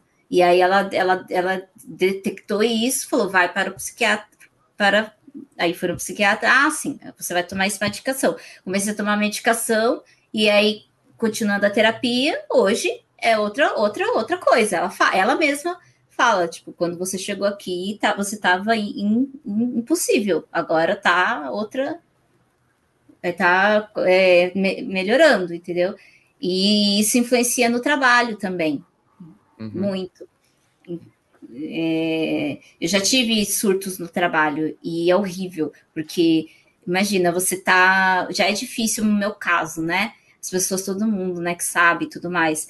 É, não que eu estou dizendo que é ruim das pessoas me tratarem mal, pelo contrário, todo mundo lá me aceita é, e me respeita e super me, me apoiam. Mas é, eu, eu tenho essa dificuldade de socializar, tenho dificuldade de dar uma abertura de amizade e tal, aquela coisa. E eu tenho essa dificuldade, né? E eu estou melhorando nisso, é nisso que eu estou trabalhando, na terapia. E no trabalho é importante que você tenha isso, que você tenha, que você converse, que você interaja, que você, além do trabalho, do trabalho mesmo, aquela coisa ali do seu chefe ficar em cima te cobrando, te coisando, tem que ter um, uma, um momento happy hour, um momento, é, um momento conversa, café, distração. É, e eu não tinha isso porque eu tinha medo porque eu não sabia socializar, eu não sabia conversar, eu não sabia o que falar. E quando eu falava alguma coisa era sempre algo que não tinha nada a ver, eu não sabia, era tudo muito totalmente desconexo ali. E aí, aos poucos, eu fui com a terapia, eu fui melhorando isso, tive meus surtos. E, e passei mal vergonha no trabalho, é uma vergonha para mim. É, todo mundo me perdoou, é, pedi desculpa para todo mundo, levei chocolate. É, tipo, é, mas foi algo assim que, que eu me senti extremamente envergonhada, extremamente péssima, eu me senti um cocô, um lixo, um merda, uma merda. tipo, eu me senti mal, muito mal mesmo. Eu queria morrer. Eu fiquei uma tarde inteira chorando, tipo, porque eu surtei no trabalho. Tipo, um, porque a, a, foi muita pressão, assim, é, uma pessoa falando aqui, outra pessoa falando aqui, outra pessoa cobrando aqui, outra pessoa cobrando aqui, aí eu surtei, aí daqui a pouco eu. Nossa, surtei. E agora? Tipo, vou ser mandado embora. Não, mas não foi nada uhum. disso. Todo mundo me entendeu e deu tudo certo. Por isso é importante terapia, por isso é importante se tratar. É importantíssimo, né? É, eu, assim, vou fazer essa pergunta assim, como homem, é, quando eu fiz o convite para você, eu fiz para escutar e aprender Porque assim, é, eu sou uma pessoa, eu sou pai de uma menina, a minha filha tem cinco anos, e eu tento conversar muito com ela, ensinar ela, é, e como é ser mulher nesse mundo que a gente vive? É difícil? É difícil. É difícil. É difícil. é difícil. Tanto é que eu falo pro Daniel que eu queria ter um menino. Se eu tivesse neném, eu teria ter um menino. o que vier tá bom, mas se, é, eu gostaria de ter um menino para não sofrer o que para ele não sofrer o que eu sofri. É difícil, é porque, o, porque é, boa parte a sociedade tem a mente a muito boa parte assim a boa parte da sociedade é, é, a mente é muito limitada ainda é muito limitada para aprender para evoluir para para atender a, a, a as, questões, as questões que antes não eram pautadas, discutidas e que eram consideradas importantes.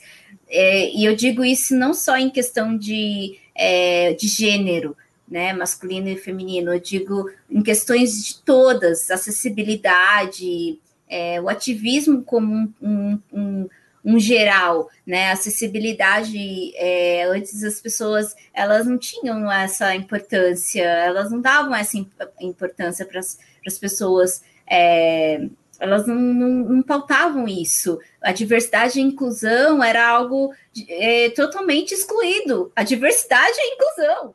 E, e é, o que, que acontece? Eu vou falar uma coisa aqui que é meio foda falar isso, mas assim, Hoje, a gente vê as empresas investindo em diversidade e inclusão.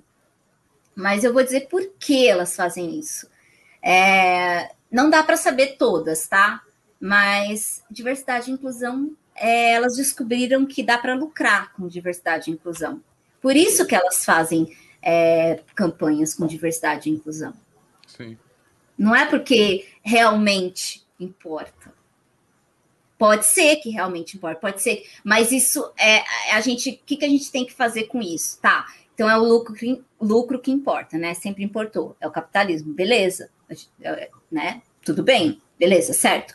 Só que então vamos aproveitar que tá em pauta, que tá em ativismo, que tá em. A galera tá colocando isso na, em, né? Tá colocando isso na mesa e vamos, vamos não descer goela abaixo, né? Mas vamos fazer a galera se conscientizar, né? Com isso. Sim. Vamos aproveitar esse momento para conscientizar e se conscientizar também, porque ninguém nasceu desconstruidão. Ninguém, nem eu, nem ninguém.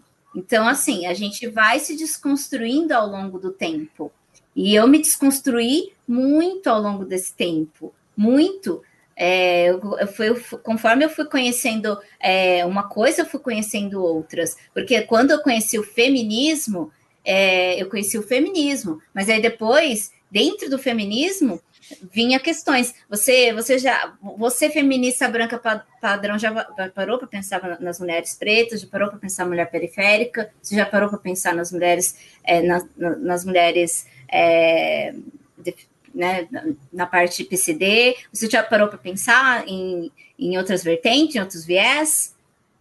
É, sexualidade, LGBTQ+, já, já, já, já parou para pensar em, é, em, em, outras vertentes do, do, feminismo que também importam, que não são que não são pautadas? Então, aí eu, aí eu que comecei a abrir ali. Nossa, peraí, peraí, peraí, peraí, olha só. Aí começou. Aí eu comecei, começou a abrir a minha mente. É, aí é assim que começa. Primeiro você vê uma vertente, aí depois você come, começa a abrir outras. Você vai vendo, você vai, vai descobrindo outras. Foi assim que eu, que eu, que eu comecei o ativismo. Porque aí eu queria compartilhar com as pessoas que eu me importo, e aí eu queria, e não só que eu me importo, mas eu queria assim, querendo dizer assim, olha, gente, eu me importo, e vocês deviam se importar também. Era isso que eu é, queria verdade. dizer. Entendeu? É, aí vinha gente me criticar, vinha gente falar, não me criticar, falar, ah, eu concordo com você. Ou então vinha gente falar, nossa, eu nunca tinha parado para pensar por esse lado. Realmente, agora eu vou, vou, vou, parar, vou pensar. E, e mas é, é eu, eu, eu pensei assim, ah, vou usar minhas redes para falar as coisas que eu quero agora. Uhum. Vou falar o que eu penso. E aí é por isso que, que eu acho importante, né? Uhum. Que é, a gente, diversidade e inclusão importam. Eu criei isso um mantra na minha cabeça. É, diversidade e inclusão importam e devem ser defendidas. E todo tipo de discriminação deve ser combatida. Acabou, ponto final. Falar é importante, né? É, o que eu digo, a gente tem que falar. Ver um erro, a gente não pode ser, ó, ó, é, se oprimir. Ah, vi, é, vou um exemplo aqui: vi um casal vizinho brigando. Ah, aquela coisa, casa, aquele velho ditado que tem que ser desconstruído. Briga de marido e mulher, se mete a colher. Se mete sim, você liga para a polícia para resolver. Você tem que é. defender a vítima. Entendeu? Você violência doméstica. doméstica. Violência doméstica, você tem que ligar para a polícia, você tem que ir lá defender, porque você pode estar tá, tá salvando uma vida. Se você vê alguma discriminação em algum lugar, vai lá e fale, não se omita. Ah, mas não é comigo, essa desculpinha acabou, gente. Você é um ser humano, a gente tem que pensar no outro. Eu, eu, eu vou ser sincero a vocês. Eu pensei que nessa pandemia o amor, no começo, estava muito exaltado. Vamos viver, vamos. Mas um, passou, acabou, teve aquela hype. E muita gente se esqueceu, entrou no negacionismo, entrou em outras, outras coisas ruins. Mas a gente tem que colocar na cabeça, falar do amor, falar da vivência, o amor ao próximo, o respeito, o, empatia. A empatia, conscientizar as pessoas. Eu, eu, eu sempre digo, eu tenho um pouquinho de, de criador de conteúdo, eu não, não, não sou grandão como muitos, como você, Vanessa. Mas eu digo. Eu não, eu não me considero criadora de conteúdo, eu considero que você é mais até criador de conteúdo do que eu. Você está criando um conteúdo ali, entendeu? Para o seu público e para o seu público crescer e tudo mais. Eu, eu já tenho mais o foco no meu marketing. Eu quero minha promoção. Uhum. Sim, ótimo. Fica Aquelas, né? Ó, poder da atração, hein? Poder é. da atração, eu, aí vai eu, Mas eu tô aí nas redes, ah. né? Não vou deletar minhas redes só porque, Sim. né, eu quero sumir. Eu, é aquela coisa que, eu, que você disse, a gente tem que falar, né? É. E o mais importante também é, é, é, a gente se desconstruir.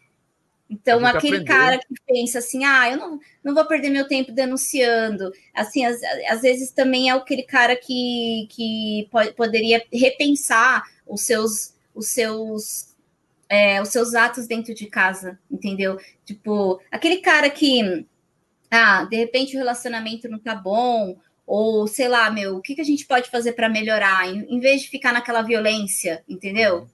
Tipo, é. ah, meu, em vez de trair, ficar fazendo bater, trair, ser violento, é, meu, então, o que, que a gente pode fazer para melhorar? Separar? É. É, uma terapia de casal? É, o que, que gente, eu mudar? Uhum. O que, que a gente pode fazer para melhorar? Porque ficar na violência não dá para. É isso que acho que seria. O ideal seria se, se fosse assim. Tanto, assim, eu não quero ter só da parte de homem, de mulher também. Tem muita Eu vejo casos também de muita mulher que é que, que é abusiva com homens, que, tem, que, que, são é, abusivas com homens, que, que deixa o cara numa situação ali traumatizante até. Uhum. Quando ele sai do, consegue sair do relacionamento abusivo, ele acha que toda mulher é, é, é é abusiva como aquele uhum. relacionamento que ele viveu. E, e, e não é bem assim. Assim como uhum. eu achava que todos os caras eram abusivos, entendeu? Uhum. E fora o abuso também, a gente pode esquecer o abuso mental, né? Que não só tem o físico e também tem aquele abuso mental de palavras, ofensas, que machucam psicologicamente muito também, né? Eu sou PhD, doutorado em, em hate.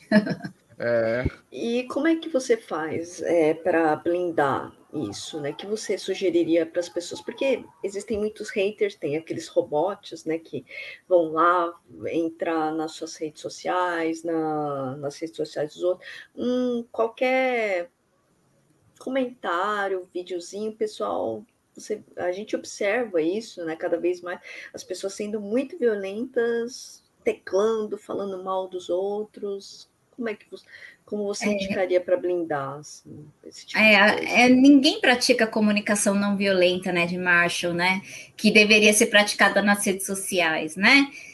Como ninguém faz isso, porque as pessoas querem mesmo o caos, assim, no sentido de machucar mesmo de propósito para irem dormir felizes. É, eu eu criei aquela coisa assim. Antes eu tinha às vezes tinha aquela coisa de responder, é, chorar muito, ficar mal. Hoje, eu acho que a blindagem vem com o tempo. Eu acredito, tá? Que a blindagem vem com o tempo. E o melhor jeito é você bloquear e, e criar o filtro de palavras. Aquela uhum. palavra que a pessoa usou, você você faz um doc e você vai colocando ali, vai colocando na sua, na, no seu filtro de palavras e vai criando. A minha tem tipo 1.200. Caramba. E aí, conforme as pessoas vão. Como eu não estou criando mais nada para o YouTube, né? Eu desisti do, do YouTube porque conseguiram fazer o que, que, o que conseguiram, né? Não queriam que eu fosse youtuber, tudo bem, não sou mais youtuber, tô feliz, ó.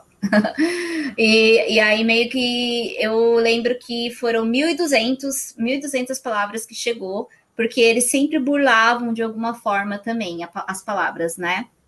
E aí eu fechei todos os comentários, é tudo fechado, ninguém consegue comentar em nada. É, porque aí se chega uma hora que você não aguenta. No Instagram é mais tranquilo, só que eu recebo muita DM.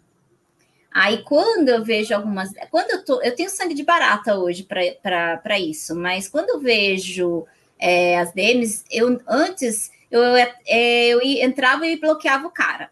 Só que se eu entro e bloqueio o cara, o cara vai ver que ele foi bloqueado, então ele vai saber que eu li a mensagem dele.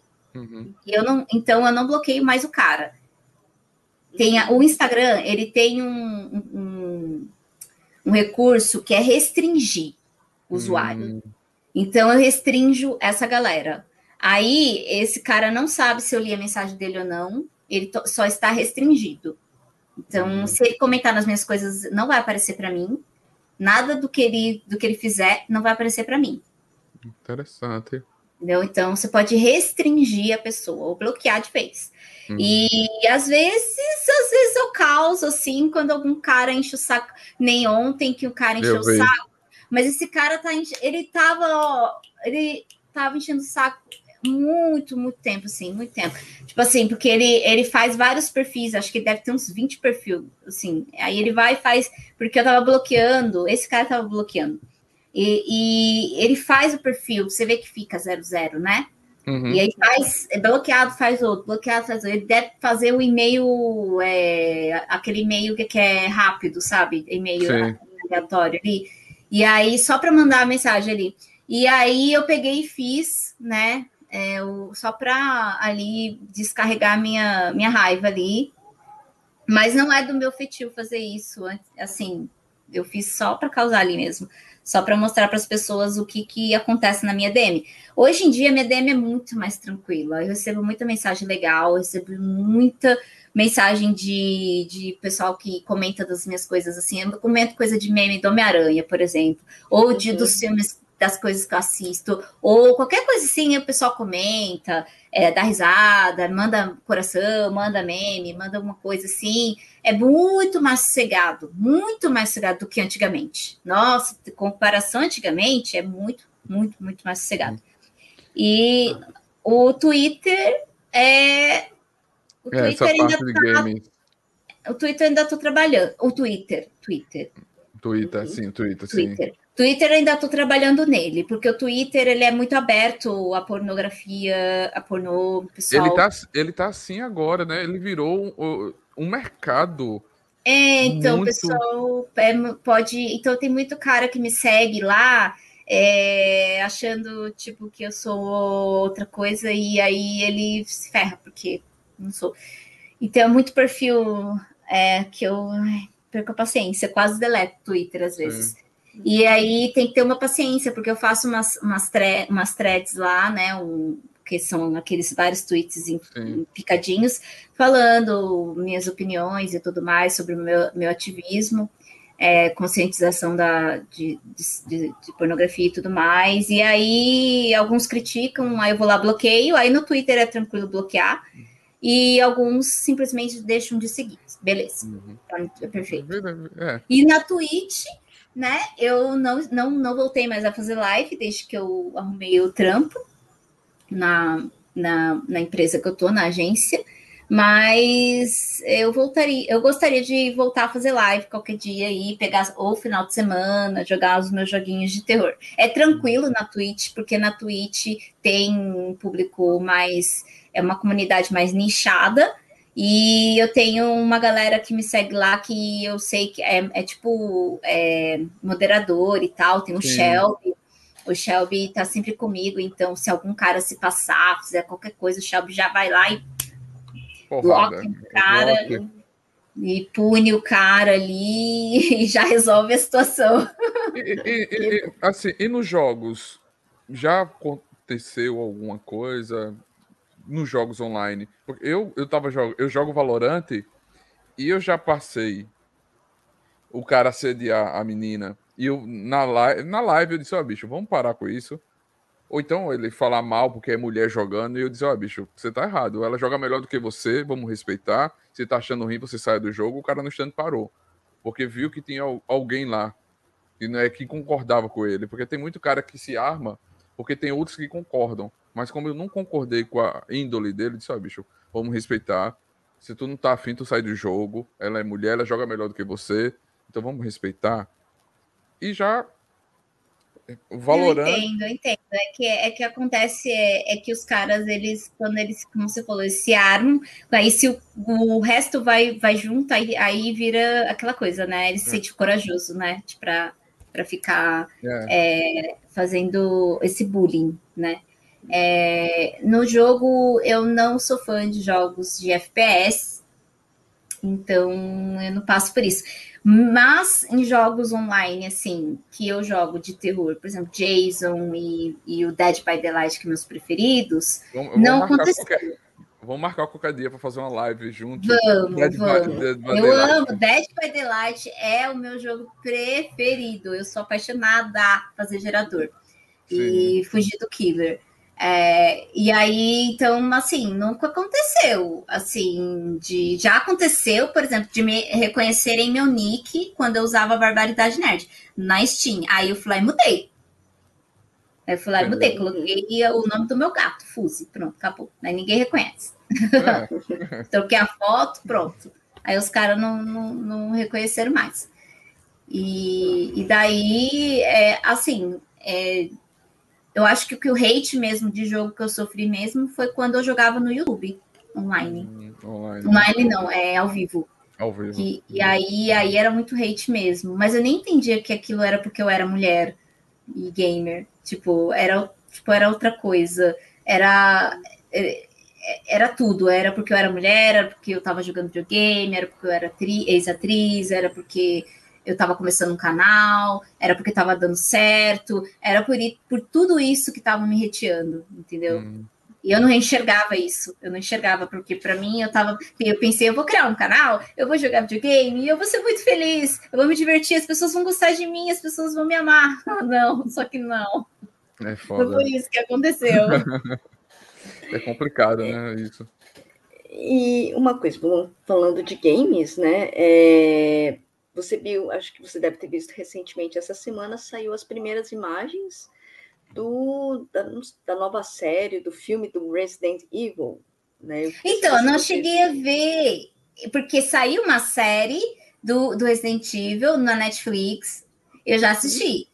De tudo do Resident Evil que saiu, eu assisto. Só que de, esse, essa semana foi tão tão complicada para mim, que eu estou fazendo um relatório de uma campanha que já gerei, já estou entrando outras campanhas, e eu não consegui ver. Um cara comentou na minha, na, na minha foto lá que saiu, e eu não consegui ver. Por isso que eu não consigo hum. comentar. E ah.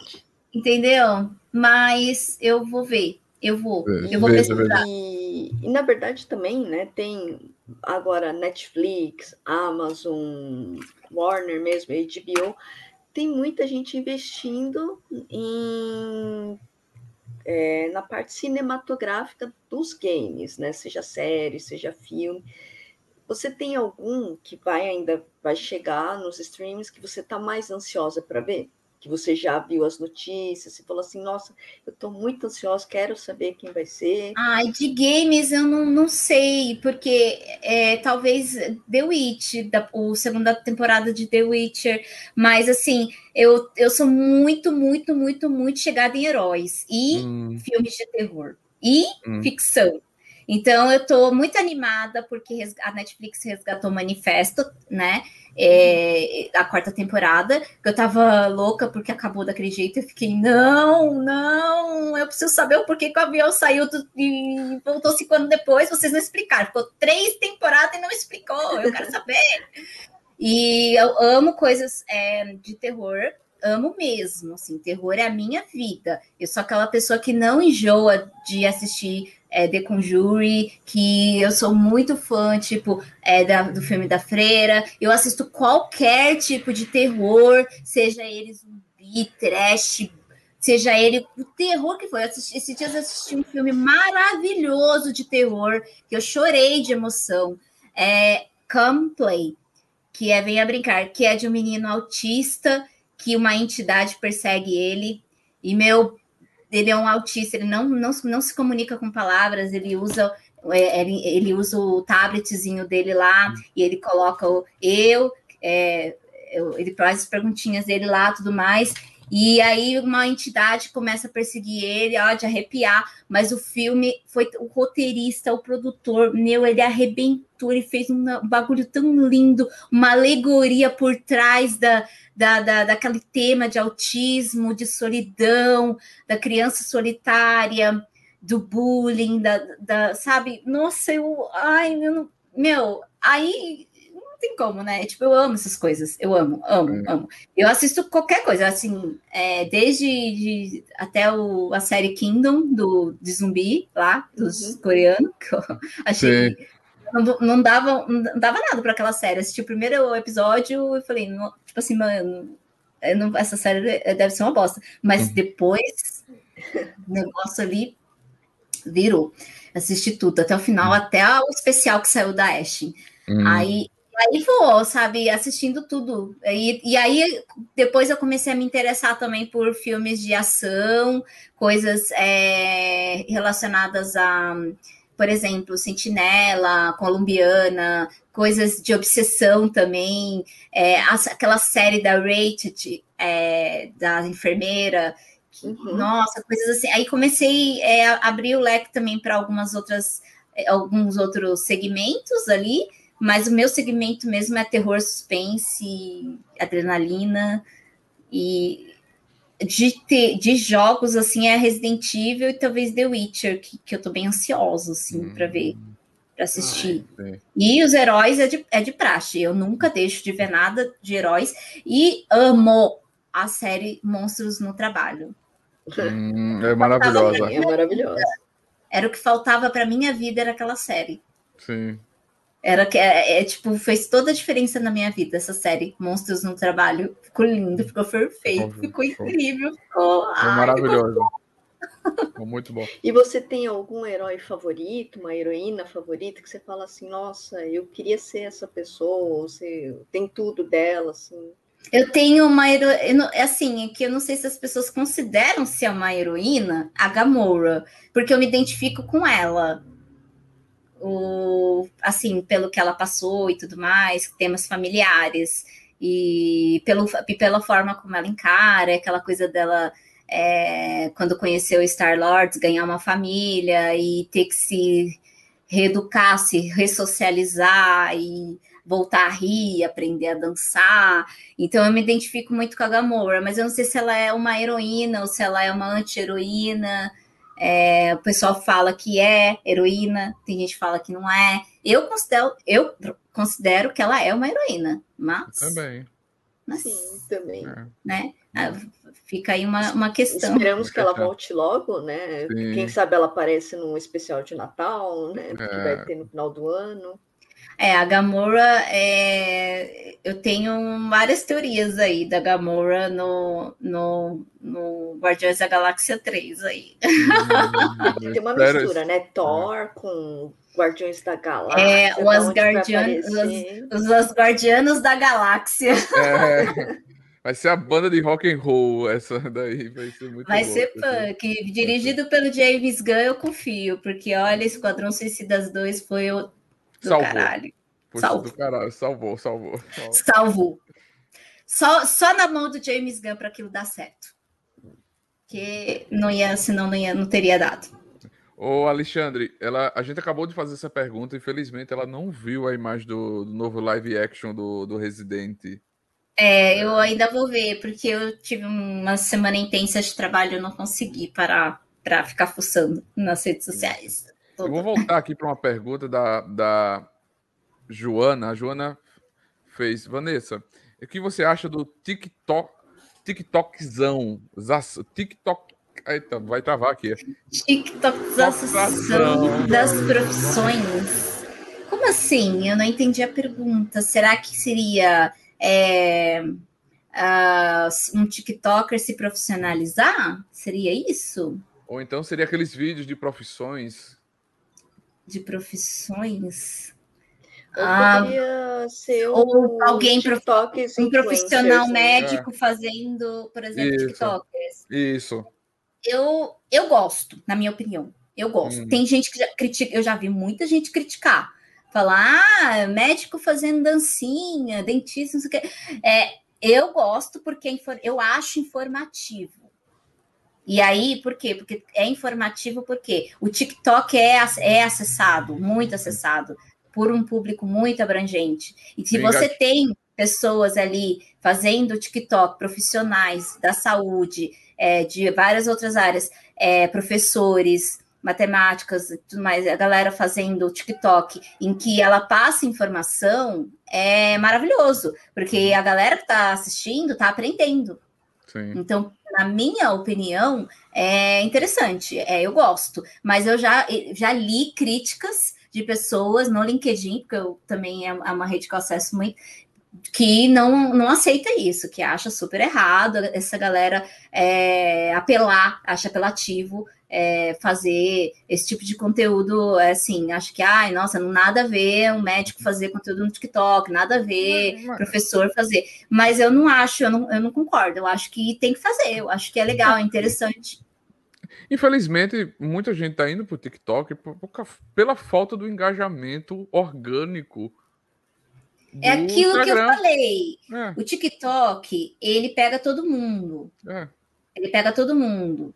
É, a, é, as pessoas, as pessoas elas disputam para ir para o For You uhum. e não para ganhar tipo assim o um número máximo de likes e curtidas e e tudo mais. É para ir para o For You, porque quando você vai para o For You, que é a tela principal, que é para todo mundo, o algoritmo te joga para Imagina quantos milhões de usuários que o TikTok não tem, te joga para milhões de pessoas. E isso automaticamente gera seguidores, curtidas, comentários. Isso é uhum. orgânico.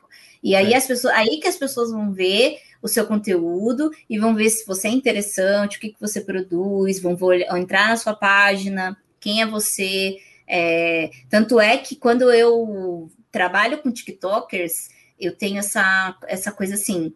É, às vezes o TikToker tem um milhão de seguidores e no Instagram ele tem 12 mil. Ele tem um milhão de seguidores no TikTok, mas ele tem 12 mil é. no Instagram. Então, é isso quer dizer, é o que é o público é diferente, é diferente, porque o público lá é abrangente, a entrega lá é diferente, é tudo muito diferente. É. Por mais é... que o Insta tenta, tente bater no TikTok com o Reels, porque o Reels uhum. nasceu para bater é. no TikTok, assim é. como o Stories bateu no Snapchat, Sim. por mais que o Reels não conseguiu, o, o Zuckerberg não conseguiu bater no TikTok com o Reels. Ele só bateria se ele tirasse essa trava que ele tem de mostrar, se ele montasse essa mostragem que o TikTok tem um diferencial, que eu acho que é uma regra que ele não consegue copiar, que é uma regra de negócio dentro da ferramenta, ele é. É, eu estava lendo sobre isso hoje, no e-mail que eu recebi do YouPix, é, hum. que justamente o, o Instagram está pensando em rever as, as, a estratégia de Reels mais uma vez para tentar bater no TikTok. É. Justamente pensando por esse lado, entregar o Reels para todo mundo. É. É, aquela coisa, né? Ele Você já entrega quer... o Reels é. para todo mundo, é. só que ele controla. Para mim, não parece que ele entrega o é. Reels para todo mundo, não, é. tá? Mas, mas entrega um pouco mais do que as outras postagens. Hum, sim, sim. É aquela coisa, né? Se você não quer vender, eu copio, né? É bem, bem tenso mesmo, né? É, falando assim sobre o seu ativismo, sobre a indústria de filmes adultos, como é que a gente pode conscientizar, falar? Devemos falar sobre educação sexual, principalmente para os jovens? Sim. As pessoas, elas confundem muito meu ativismo com... É, minha, elas me titularam, né, como anti-pornô, né? Ah, anti-pornô, né? É... eu vi aí o corte de um do, do, concorrente aí. É, e eu fiquei curiosa com isso, né? É, então, assim, no sentido assim, está me intitulando, mas não me perguntou nada, né? Uhum. Então, é, não, é, não é uma questão de ser anti-pornô, é uma questão de. O meu ativismo é é conscientização. É, to, é, é, totalmente ao contrário de você. Eu não estou querendo proibir ninguém de ver pornô. Eu não estou aqui para proibir as pessoas. Eu não estou aqui para você você ver e, e desver o que você quiser. Vai da sua consciência. O meu papel aqui é trazer informação de, da, da minha experiência, do que eu passei, do que eu vivi, do que eu vi, das coisas que aconteceram comigo do antes, durante e depois, que é principalmente o depois, uhum. que é o que eu sofri hate pra caramba, coisa pra caramba que aconteceu comigo, que, que é um diferencial que, que aconteceu comigo, porque eu sou, eu me sinto diferente, eu me sinto diferente nesse sentido, porque eu sou uma pessoa que é, saiu e, e manteve as redes sociais. Então, se eu, quando eu vou trabalhar numa empresa, não tem como o pessoal que vai me seguir no Instagram vai ver o meu passado. A uhum. galera vai saber quem eu sou. Entendeu? Então, se eu é, tô casada aqui com o meu marido, a família dele vai ver quem eu sou no Instagram, vai saber do meu passado. Não tem o que fazer, não tem para onde correr. O único jeito de correr e esconder é eu apagar tudo, deletar tudo e sumir. Raspar meu cabelo, tampar minhas tatuagens, mudar de país, entendeu? E ainda assim, nem assim, não sei se, se, se isso funcionaria. Então, é. o meu papel como ativi no ativismo é apenas passar o que eu tenho aqui de bagagem e, e aí vai dar consciência da, da pessoa. Eu não estou aqui para proibir ninguém, eu não estou aqui para dizer o que a pessoa tem ou que não fazer. A pessoa clica e assiste o que ela quiser, ela faz o que ela quiser da, da vida dela. Só que, assim, eu acho que é, as pessoas se, é, se baseiam seus corpos na pornografia e infelizmente isso traz, causa baixa autoestima para a pessoa, para homens e mulheres, meninos e meninas, que acham que se veem naquilo e falam: meu corpo não é igual, e aí acham que. Ai, e aí acontece o que aconteceu comigo, que fazer procedimentos estéticos, estéticos clandestinos, que causam é, sequelas físicas, que foi o meu caso do silicone industrial, é, que eu coloquei na, na bunda e me ferrei. É, tem uma matéria minha, uma moça fez uma matéria sobre mim, é, uma jornalista me procurou para falar sobre isso, e eu contei tudo sobre isso. Foi uma bombadeira e foi horrível. Eu tive 40 graus de febre, quase morri. Uhum. É, por, tudo por quê? Porque eu queria me encaixar num padrão, né? E Acho também que jovens aprendem errado, é, tanto é, menino como menina, porque a menina ela aprende no pornô que ela tem que ser submissa e as vontades dos homens e não as vontades dela. E os, os caras eles aprendem que eles têm que serem os, dominado, os dominantes e eles e não o importante que é o que realmente é importante para meninas. Às vezes tem cara que se acha lá o cara fodão, o cara do, do, do da, da foda, mas você pergunta para ele como que faz para uma mulher gozar, ele não sabe. Tipo, ele não sabe às vezes nem o, onde é a glândula de Skene, o que é o clítoris, ele não sabe. Tipo, oh, tipo não, mas eu sei meter. Oh, tá, legal. Tipo, o que mais? É, é, isso.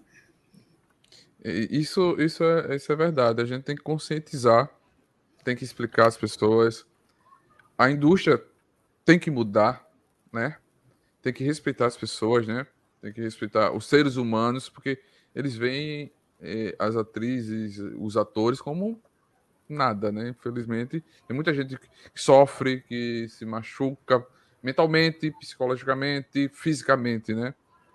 É, é, eu também não critico as meninas que trabalham na área, principalmente as meninas que, que produzem, que trabalham, que são cangirls. Eu não, é ao contrário. É, eu, eu defendo a, o, a, o que eu faço é o seguinte: eu defendo a real escolha. Se aquela menina tá ali porque ela não tem escolha, tá errado. Uhum. Agora, se ela tá ali porque ela te, teve uma, uma escolha, no sentido assim, eu é menina que ela, ela tem, sei lá, ela tem uma formação, ela tem uma carreira, ela, ela tem, sei lá, ela tem uma loja, ela tem outra, outra, outra, outra forma de ter renda. E aí ela tá fazendo é, uma produção, ela tá sendo cangirl, ela tá saindo, fazendo programa porque ela quer porque ela quer, sei lá, de repente, tem vários motivos por, por que ela pode querer. Ela pode querer porque ela quer se exibir, ela pode querer porque ela quer experimentar uma coisa diferente, ela pode querer. Tem muitas. É, é, é a cabeça de cada um. Uhum.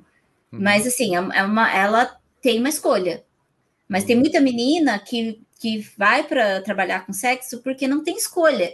E, e daí aí cai nas drogas, e aí sofre, se conforma. É, e aquela coisa, é muita coisa que eu vi na noite, e é muita é menina morrer de overdose. E, assim, é. então, é, eu considero isso, é, é, uma real escolha. Eu não, eu uhum. não tive uma real escolha. E a maior prova disso é que quando eu tive uma, eu saí correndo. Uhum. Tipo, quando eu, tive, quando eu tive a oportunidade de não fazer aquilo que eu fazia antes, eu saí correndo.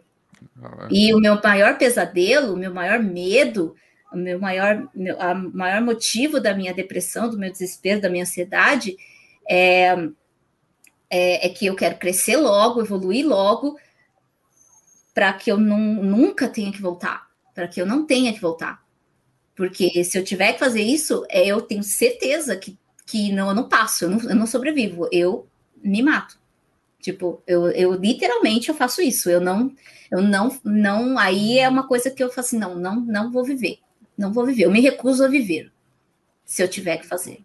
Sim. Então, essa, essa é uma, é uma, pessoa que, que pensa assim, tem um, sei lá, tipo, sabe, eu, era uma real. Será que eu pensando do jeito que eu penso assim, quando eu penso, eu me pego pensando desse jeito, eu sei que não era uma real escolha. Eu hum. sei que não era. Entendeu? Porque não era, porque senão eu largava tudo aqui e ia fazer, ué. Sim. Entendeu? Mas não, eu, eu quero evoluir, eu quero, eu, eu, te, eu quero, eu, eu quero o que eu quero hoje, o que eu tenho hoje. Sim. E, e, e, o que eu mais admiro em você é essa esse crescimento pessoal, é, essa mudança que você teve de ver a, o, o, outro, o, outro lado que a vida lhe proporcionou e você abraçar. E você sabe que se o Deus do livre acontecer de mudar, você vai mudar de outra profissão, mas não vai voltar para lá, porque eu sei que você tem essa capacidade enorme, você é uma pessoa iluminada, você é uma pessoa muito inteligente, é uma mulher forte, empoderada. Você vai dar. Você é criativa, entendeu? É, é, é que eu acho assim que é, o que eu digo de voltar é assim, porque eu, eu, eu sou muito sincera, né? Isso, eu tenho esse problema. Eu tenho que parar de ser sincera, principalmente na frente das câmeras. é, eu não tenho independência financeira total, né? Mas eu sou casada, mas, mas eu sou estável. Só que se eu ficasse sozinha, aqui em São Paulo, ainda por cima, porque aqui em São Paulo, para você morar num pedaço de chão, você paga mil reais. Para você morar, no, digo, no pedaço de chão assim, com três, com três azulejos uhum. aqui em São Paulo. Porque não dá. Ou você mora em lugar no interior, afastado, assim, aí você consegue morar mais barato. E é complicado, é muito complicado viver aqui em São Paulo, né?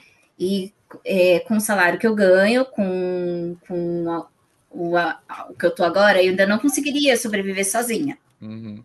É, então, o que, que eu busco? Qual que é o meu objetivo final? Meu pote de ouro, o gold, lá no final é a independência financeira como mulher, como é, carreira, como pessoa, me sentir realizada em, em todos esses sentidos.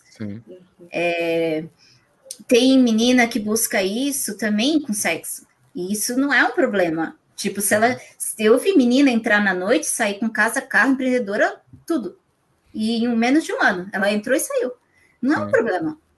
E daí? que ela fez isso com sexo. E, qual o problema? Eu não, eu não tenho preconceito, tipo, eu não tenho discriminação. O que as pessoas enxergam em mim é isso, elas enxergam que eu estou sendo, que eu tô discriminando as meninas que estão trabalhando, que eu estou discriminando a pornografia desse jeito. Não é, eu, eu penso em, em outras vertentes, eu penso na vertente exploração sexual, eu penso no, na, no tráfico, eu penso na, na, na pedofilia, eu penso no, nos jovens que estão aprendendo errado, eu penso no, na autoestima, de, de, nos distúrbios, ansiedade, eu penso em todos esses, esses, esses malefícios Sim. que causam, entendeu? E, e que para resolver isso é, é, basta uma conscientização, basta você conscienti se conscientizar, se educar, se se desconstruir e fazer esse papel com outras pessoas também. Sim. Uhum. Com certeza. Com certeza. Mas eu, eu, por exemplo, eu como mulher, eu acredito assim, eu considero você uma pessoa muito vitoriosa, porque você conseguiu, a, a primeira chance que você teve, você conseguiu sair. Você teve essa, essa chance. Eu é, acho que por muitas das coisas. Da, essa foi a primeira chance real, porque eu tive outras vezes que eu tentei sair, eu tentei sair sozinha, e eu não conseguia e sempre voltava com o rabo entre as pernas. E isso acabava comigo cada vez mais. Foi aí que eu fui me afundando, me afundando. Eu cheguei uma hora que eu desisti. Eu pensei assim: tô aqui de enfeite, eu sou um cadáver, vou morrer. Tipo assim, tá bom, beleza, melhor morta. Tipo assim, é, a real escolha que veio para mim foi que eu, que eu, foi, eu juntei dinheiro para ser youtuber, para segurar as pontas até um determinado tempo, porque eu achava que ia dar certo, eu achava que ia ficar milionária, youtuber. E eu conheci meu marido nesse meio tempo, porque eu ach... esse era a última coisa que eu pensava que eu ia acontecer na minha vida, conhecer alguém.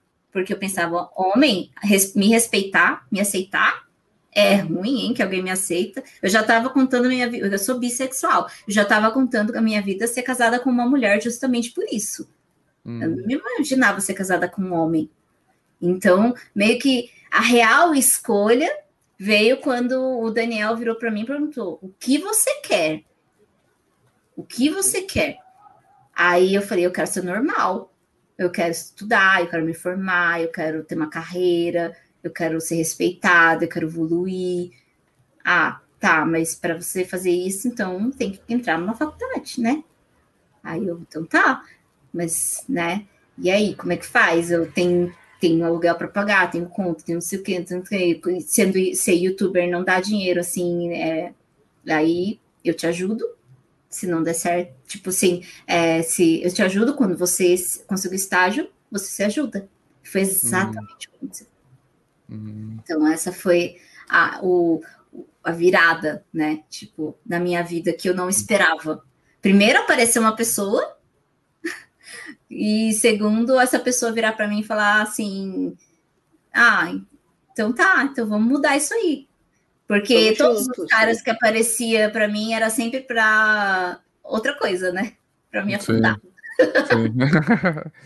é o verdadeiro companheiro, o verdadeiro amigo, verdadeiro. Todos os caras eram sempre para me usar desde de, de, novinha, desde o primeiro abuso. Todos os homens foram sempre para me usar, me usar, me usar. Eu já estava cansada já. É.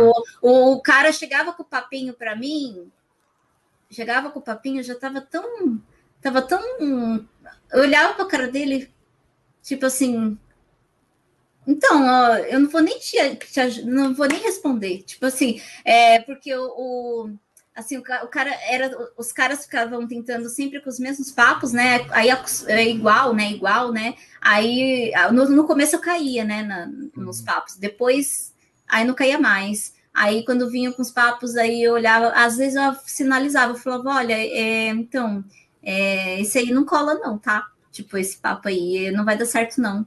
Tipo, é melhor você mudar um pouco o seu discurso. Talvez se você falar tal coisa possa dar certo com outra menina, comigo não vai dar certo, tá? Só para te avisar. Mas você pode tentar com outra menina, mas muda um discurso um pouquinho ali e tal, pode ser que dê certo. Tipo assim, bem irônica mesmo.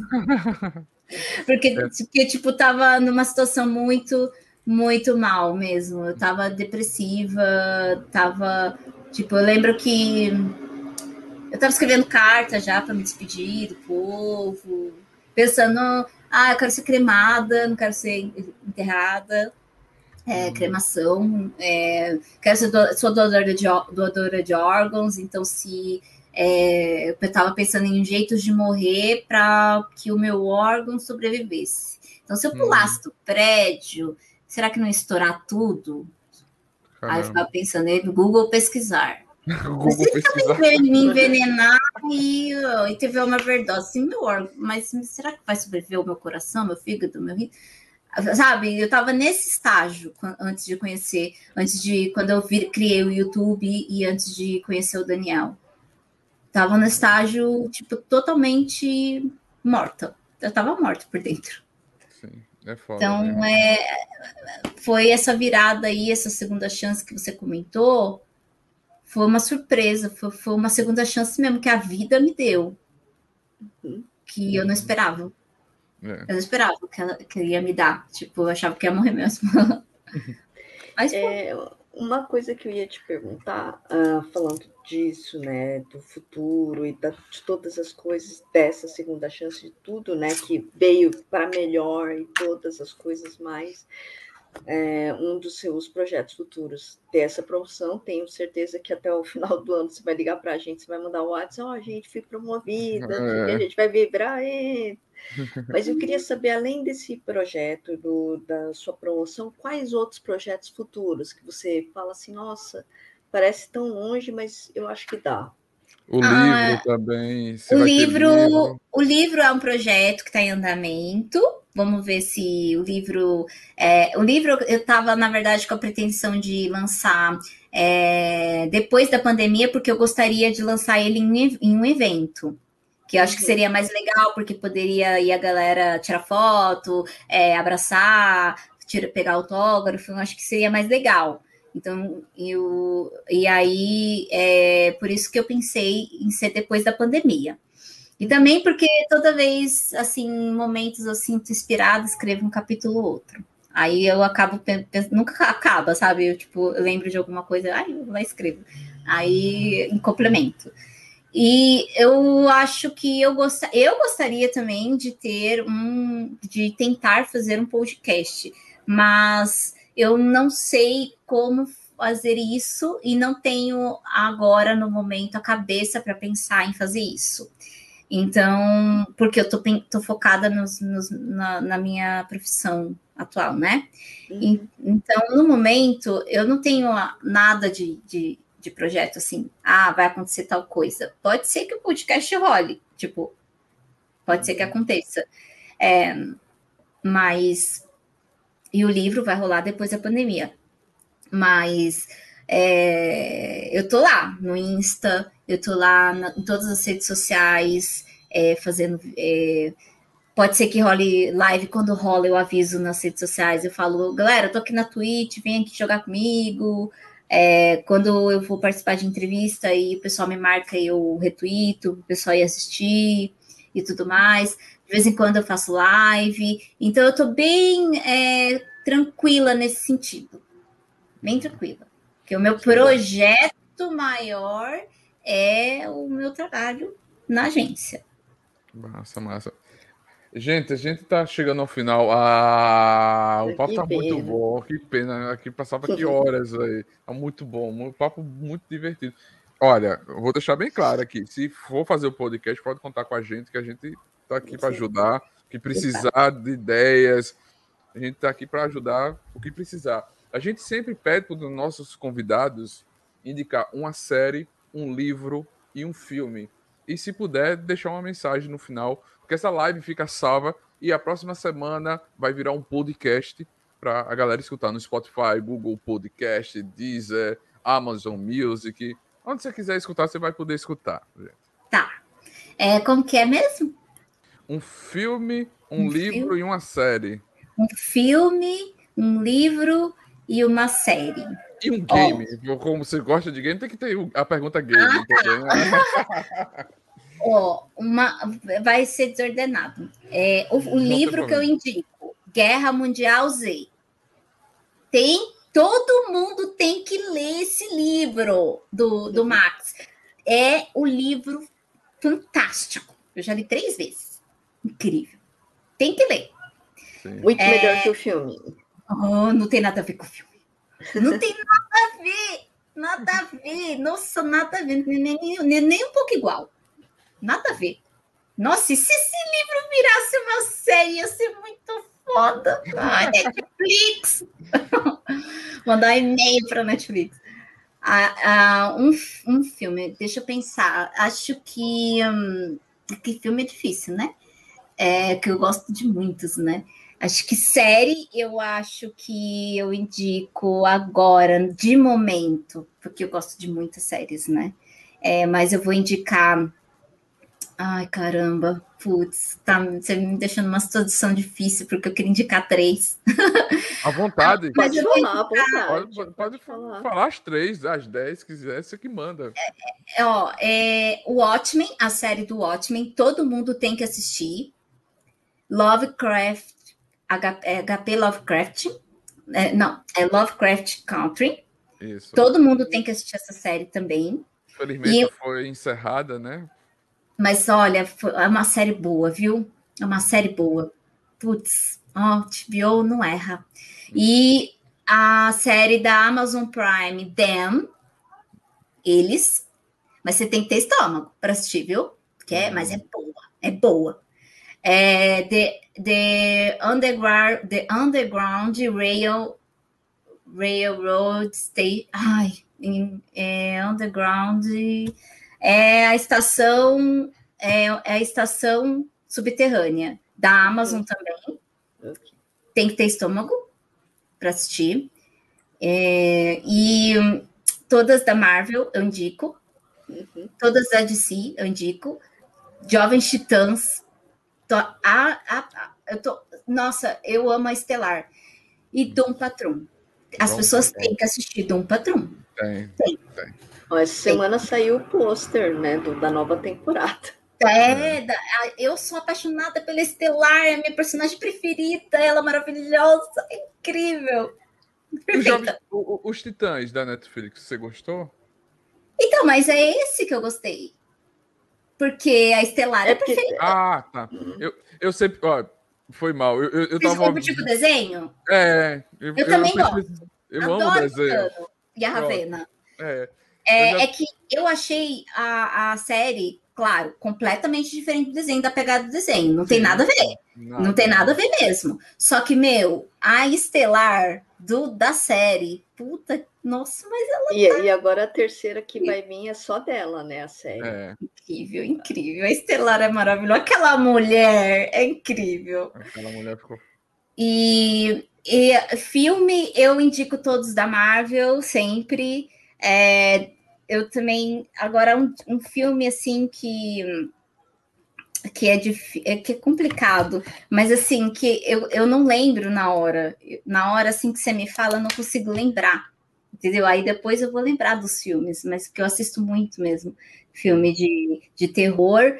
Eu, eu gosto um filme, assim, é, vou indicar um de terror, Insídios, que é em português sobrenatural.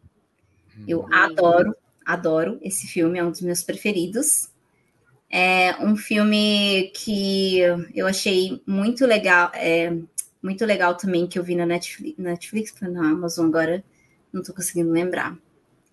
Enfim, tentando lembrar. É, tá muito confuso. Eu não consigo. Às vezes o termo, às vezes a, o título é inglês, aí eu não, não sei português, e Uhum. confunde. É, Altered Carbon é uma série que eu indico também. Eu, Sim, eu tenho falta, muita falta. É que eu tô, filme eu não tô conseguindo lembrar agora. Tranquilo. E um game? E um game? Um game, ai, Dead by Daylight. Acho Dead que by- todo mundo devia tentar jogar. É que o, o povo fala pra mim que é ruim. Os caras que, não- que gostam de FPS não Hum. gostam de Dead by Daylight. É, mas eu, eu adoro. Eu É adoro. muito bom, é muito bom. Eu já tomei altos sustos. Eu adoro. É porque é da adrenalina de você É. correr, fazer o, o gerador, olhar pra trás e, e ajudar o amiguinho, não sei É. o quê. Trabalhar Eu em equipe. Eu É, sempre eu acho sou o primeiro a morrer. Eu sou meio travado. Eu não sei se eu olho para um canto, se eu mexo, se eu faço o gerador, se eu fico. É muita coisa, meu Deus. É, tem que trabalhar em equipe para abrir aquele portão. É, E um, é, foi, foi, foi aí, né? Foi o game, foi o livro, foi as O séries. Só, só filme mesmo, porque eu Ah, tô. eu- o último, acho que eu assisti, eu assisti aquele filme. É que eu, eu, eu vou dizer, o último filme que eu assisti é, foi Infinito, hum, mas eu não gostei muito, tá, gente? Eu acho que foi muito corrido o roteiro. Eu, é, eu acho que os caras deviam ter feito ou uma série dele, porque a história é boa, mas eles fizeram muito corrido. Ou uma série, ou fizesse parte 1, parte 2. é. Porque aí estraga, né? É ruim quando faz isso, né? Eu detesto quando os caras têm uma história da hora, muito louca, e aí faz um, num filme, que nem o Monster Hunter Sim. uma história É. muito louca, muito da hora, e, e faz ali, sabe? Num, Correndo. num espaço curtinho de tempo. Aí É. Sim, sim. estraga o negócio. E uma mensagem para os seus seguidores, para os seguidores do Nerd Tatuado, para quem for ver essa live no futuro, ou esse podcast. Ai, a minha mensagem: diversidade e inclusão importam e devem ser defendidas. E todo tipo de discriminação deve ser combatida. E procure se desconstruir. E não tenha vergonha também de, de, de se desconstruir. Tem muita gente que tem vergonha de se desconstruir. Ai, porque pensava de um jeito, aí, da- aí agora pensa de outro.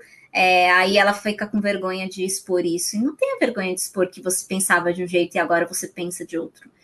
Fala, não, eu pensava de um jeito, agora eu penso de outro, porque por causa disso, disso e aquilo, entendeu? E eu acho que tem muito, muito. Acho que acontece isso com a mas- masculinidade tóxica. Tem muito cara, por exemplo, que tem vergonha de, de assumir algumas coisas, e isso me incomoda. Às vezes eu, eu vejo muito cara que, é, que, que, que não assume certas coisas assim nesse sentido. É, por exemplo, cara que é, eu, eu frequento lá a clínica de estética, e os caras entram lá e parece que os caras entram com vergonha, sabe? E eu, eu acho isso muito bizarro, porque o cara tá se cuidando e é o mínimo que você tem que se fa fazer. Aí, às vezes, eu fico incomodada quando os caras vêm e comentam assim, ai, porque as mulheres não querem ficar comigo porque eu sou feio. Aí eu pego e, e, e, me, e me, eu mesmo me faço pergunta, ah, o cara tá falando que as mulheres não querem ficar com ele porque ele é feio. Mas se ele já parou pra, pra, pra, pra assim, não querendo ser grossa, né, de se olhar no espelho, mas falar assim, ele já parou pra se analisar no sentido assim, pra se cuidar? Porque se ele tá se achando feia, é porque a autoestima dele tá baixa. Se a autoestima dele se abaixa, é porque ele não tá se cuidando. Por que, que ele não tá se cuidando? O que, que, que você, você, você tem que olhar para você e falar, tá, é, você tá se achando, o que, que você acha em você feio que você pode melhorar? Porque às vezes é uma coisa tipo que você pode ir numa clínica, você tem espinha na cara, você pode tem remédio para tomar, tem tratamento para fazer. É, ah, eu tô me sentindo acima do peso, você pode você pode tomar remédio, você pode também é, fazer academia. Ah, eu tô achando, sei lá, eu tô calvo, também tem remédio para tomar, também tem tratamento para fazer. É tudo uma questão de você ir num dermatologista, de ir numa clínica de estética, que não foi feita só para o público exclusivo feminino. Uhum. Entendeu? É então, isso me incomoda um pouquinho. Então, se, se o público masculino estiver vendo isso, não tenha vergonha de se cuidar. Não tenha vergonha de, de elevar a sua autoestima. Você merece.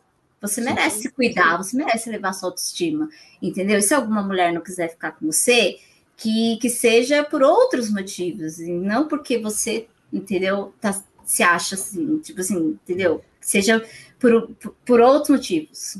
Não, não, não, não, não se rebaixe. É isso que eu quero dizer. Uhum. Eu, eu vejo quero... muito cara se rebaixando. Na internet eu fico meio assim de falar. Vanessa, eu, Vanessa, Daniela, eu quero agradecer muito. Muito obrigado por estar nessa live aqui, nesse podcast que vai transformar. É incrível conhecer mais ainda a sua história, conhecer o seu amor pela profissão de marketing, com marketing digital. É muito, muito bacana conhecer um pouco mais da tua história, que eu acompanho desde o início do teu canal, acompanhei, assisti vários vídeos, aprendi muita coisa, né, acompanhando teus vídeos, né?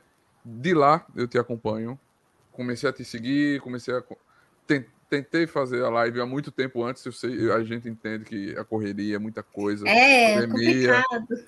Relaxe. Você saiba que as portas do Nerd Tatuado vão estar sempre abertas aqui. Que se você precisar da gente, é só chamar, que vai estar aqui à disposição. Faça o podcast, a gente apoia. Precisa, olha, Neto, qual microfone eu compro? Isso, o que é que eu faço? Estamos aqui para ajudar. Pode contar com a gente. Muito obrigado de coração mesmo. Obrigada a vocês por ouvir. Eu, que eu falo muito, eu, às vezes eu me empolgo, às vezes sou doida. Eu sou doida mesmo, psicótica. É, e falo umas besteiras e acabo me, não me controlando. Eu tenho esse problema mesmo. Minha psicóloga já falou, sou impulsiva, sou, sou não me, eu tenho dificuldade de me perceber, eu estou trabalhando para melhorar isso na minha, minha cabeça. Mas eu adorei conhecer você mas, uh, aqui via pelo YouTube, pela live, mas espero que futuramente, quando as coisas melhorarem, a gente possa se ver, quem sabe, na Campus Party, na CCXP, nos Animes Friends, BGS, tudo mais, né? Não sei de cosplay, o pessoal tirando também foto, né? E eu desejo muito sucesso para você. Você é uma pessoa muito legal, muito iluminada e que tudo de melhor aconteça para você sempre. Ah, obrigada. Eu desejo mesmo para vocês. E vamos lá torcer para a promoção esse ano. Estamos é aqui mandando energias positivas para a promoção esse Ó, ano. Até, até final de setembro, hein, gente? Final de setembro. A gente tá Não, meu chefe esfrega a minha cara no asfalto. é uma brincadeira nossa lá. Gente, muito obrigado por você estar assistindo essa live. Essa live vai se transformar no podcast. Segue a Vanessa Daniele lá no Instagram. Segue nas redes sociais. Ela sempre está criando conteúdo. Muito obrigado. Tomem vacina. Vacina salva vidas. Usem máscara, álcool gel e que a força esteja com vocês, gente. Muito obrigado.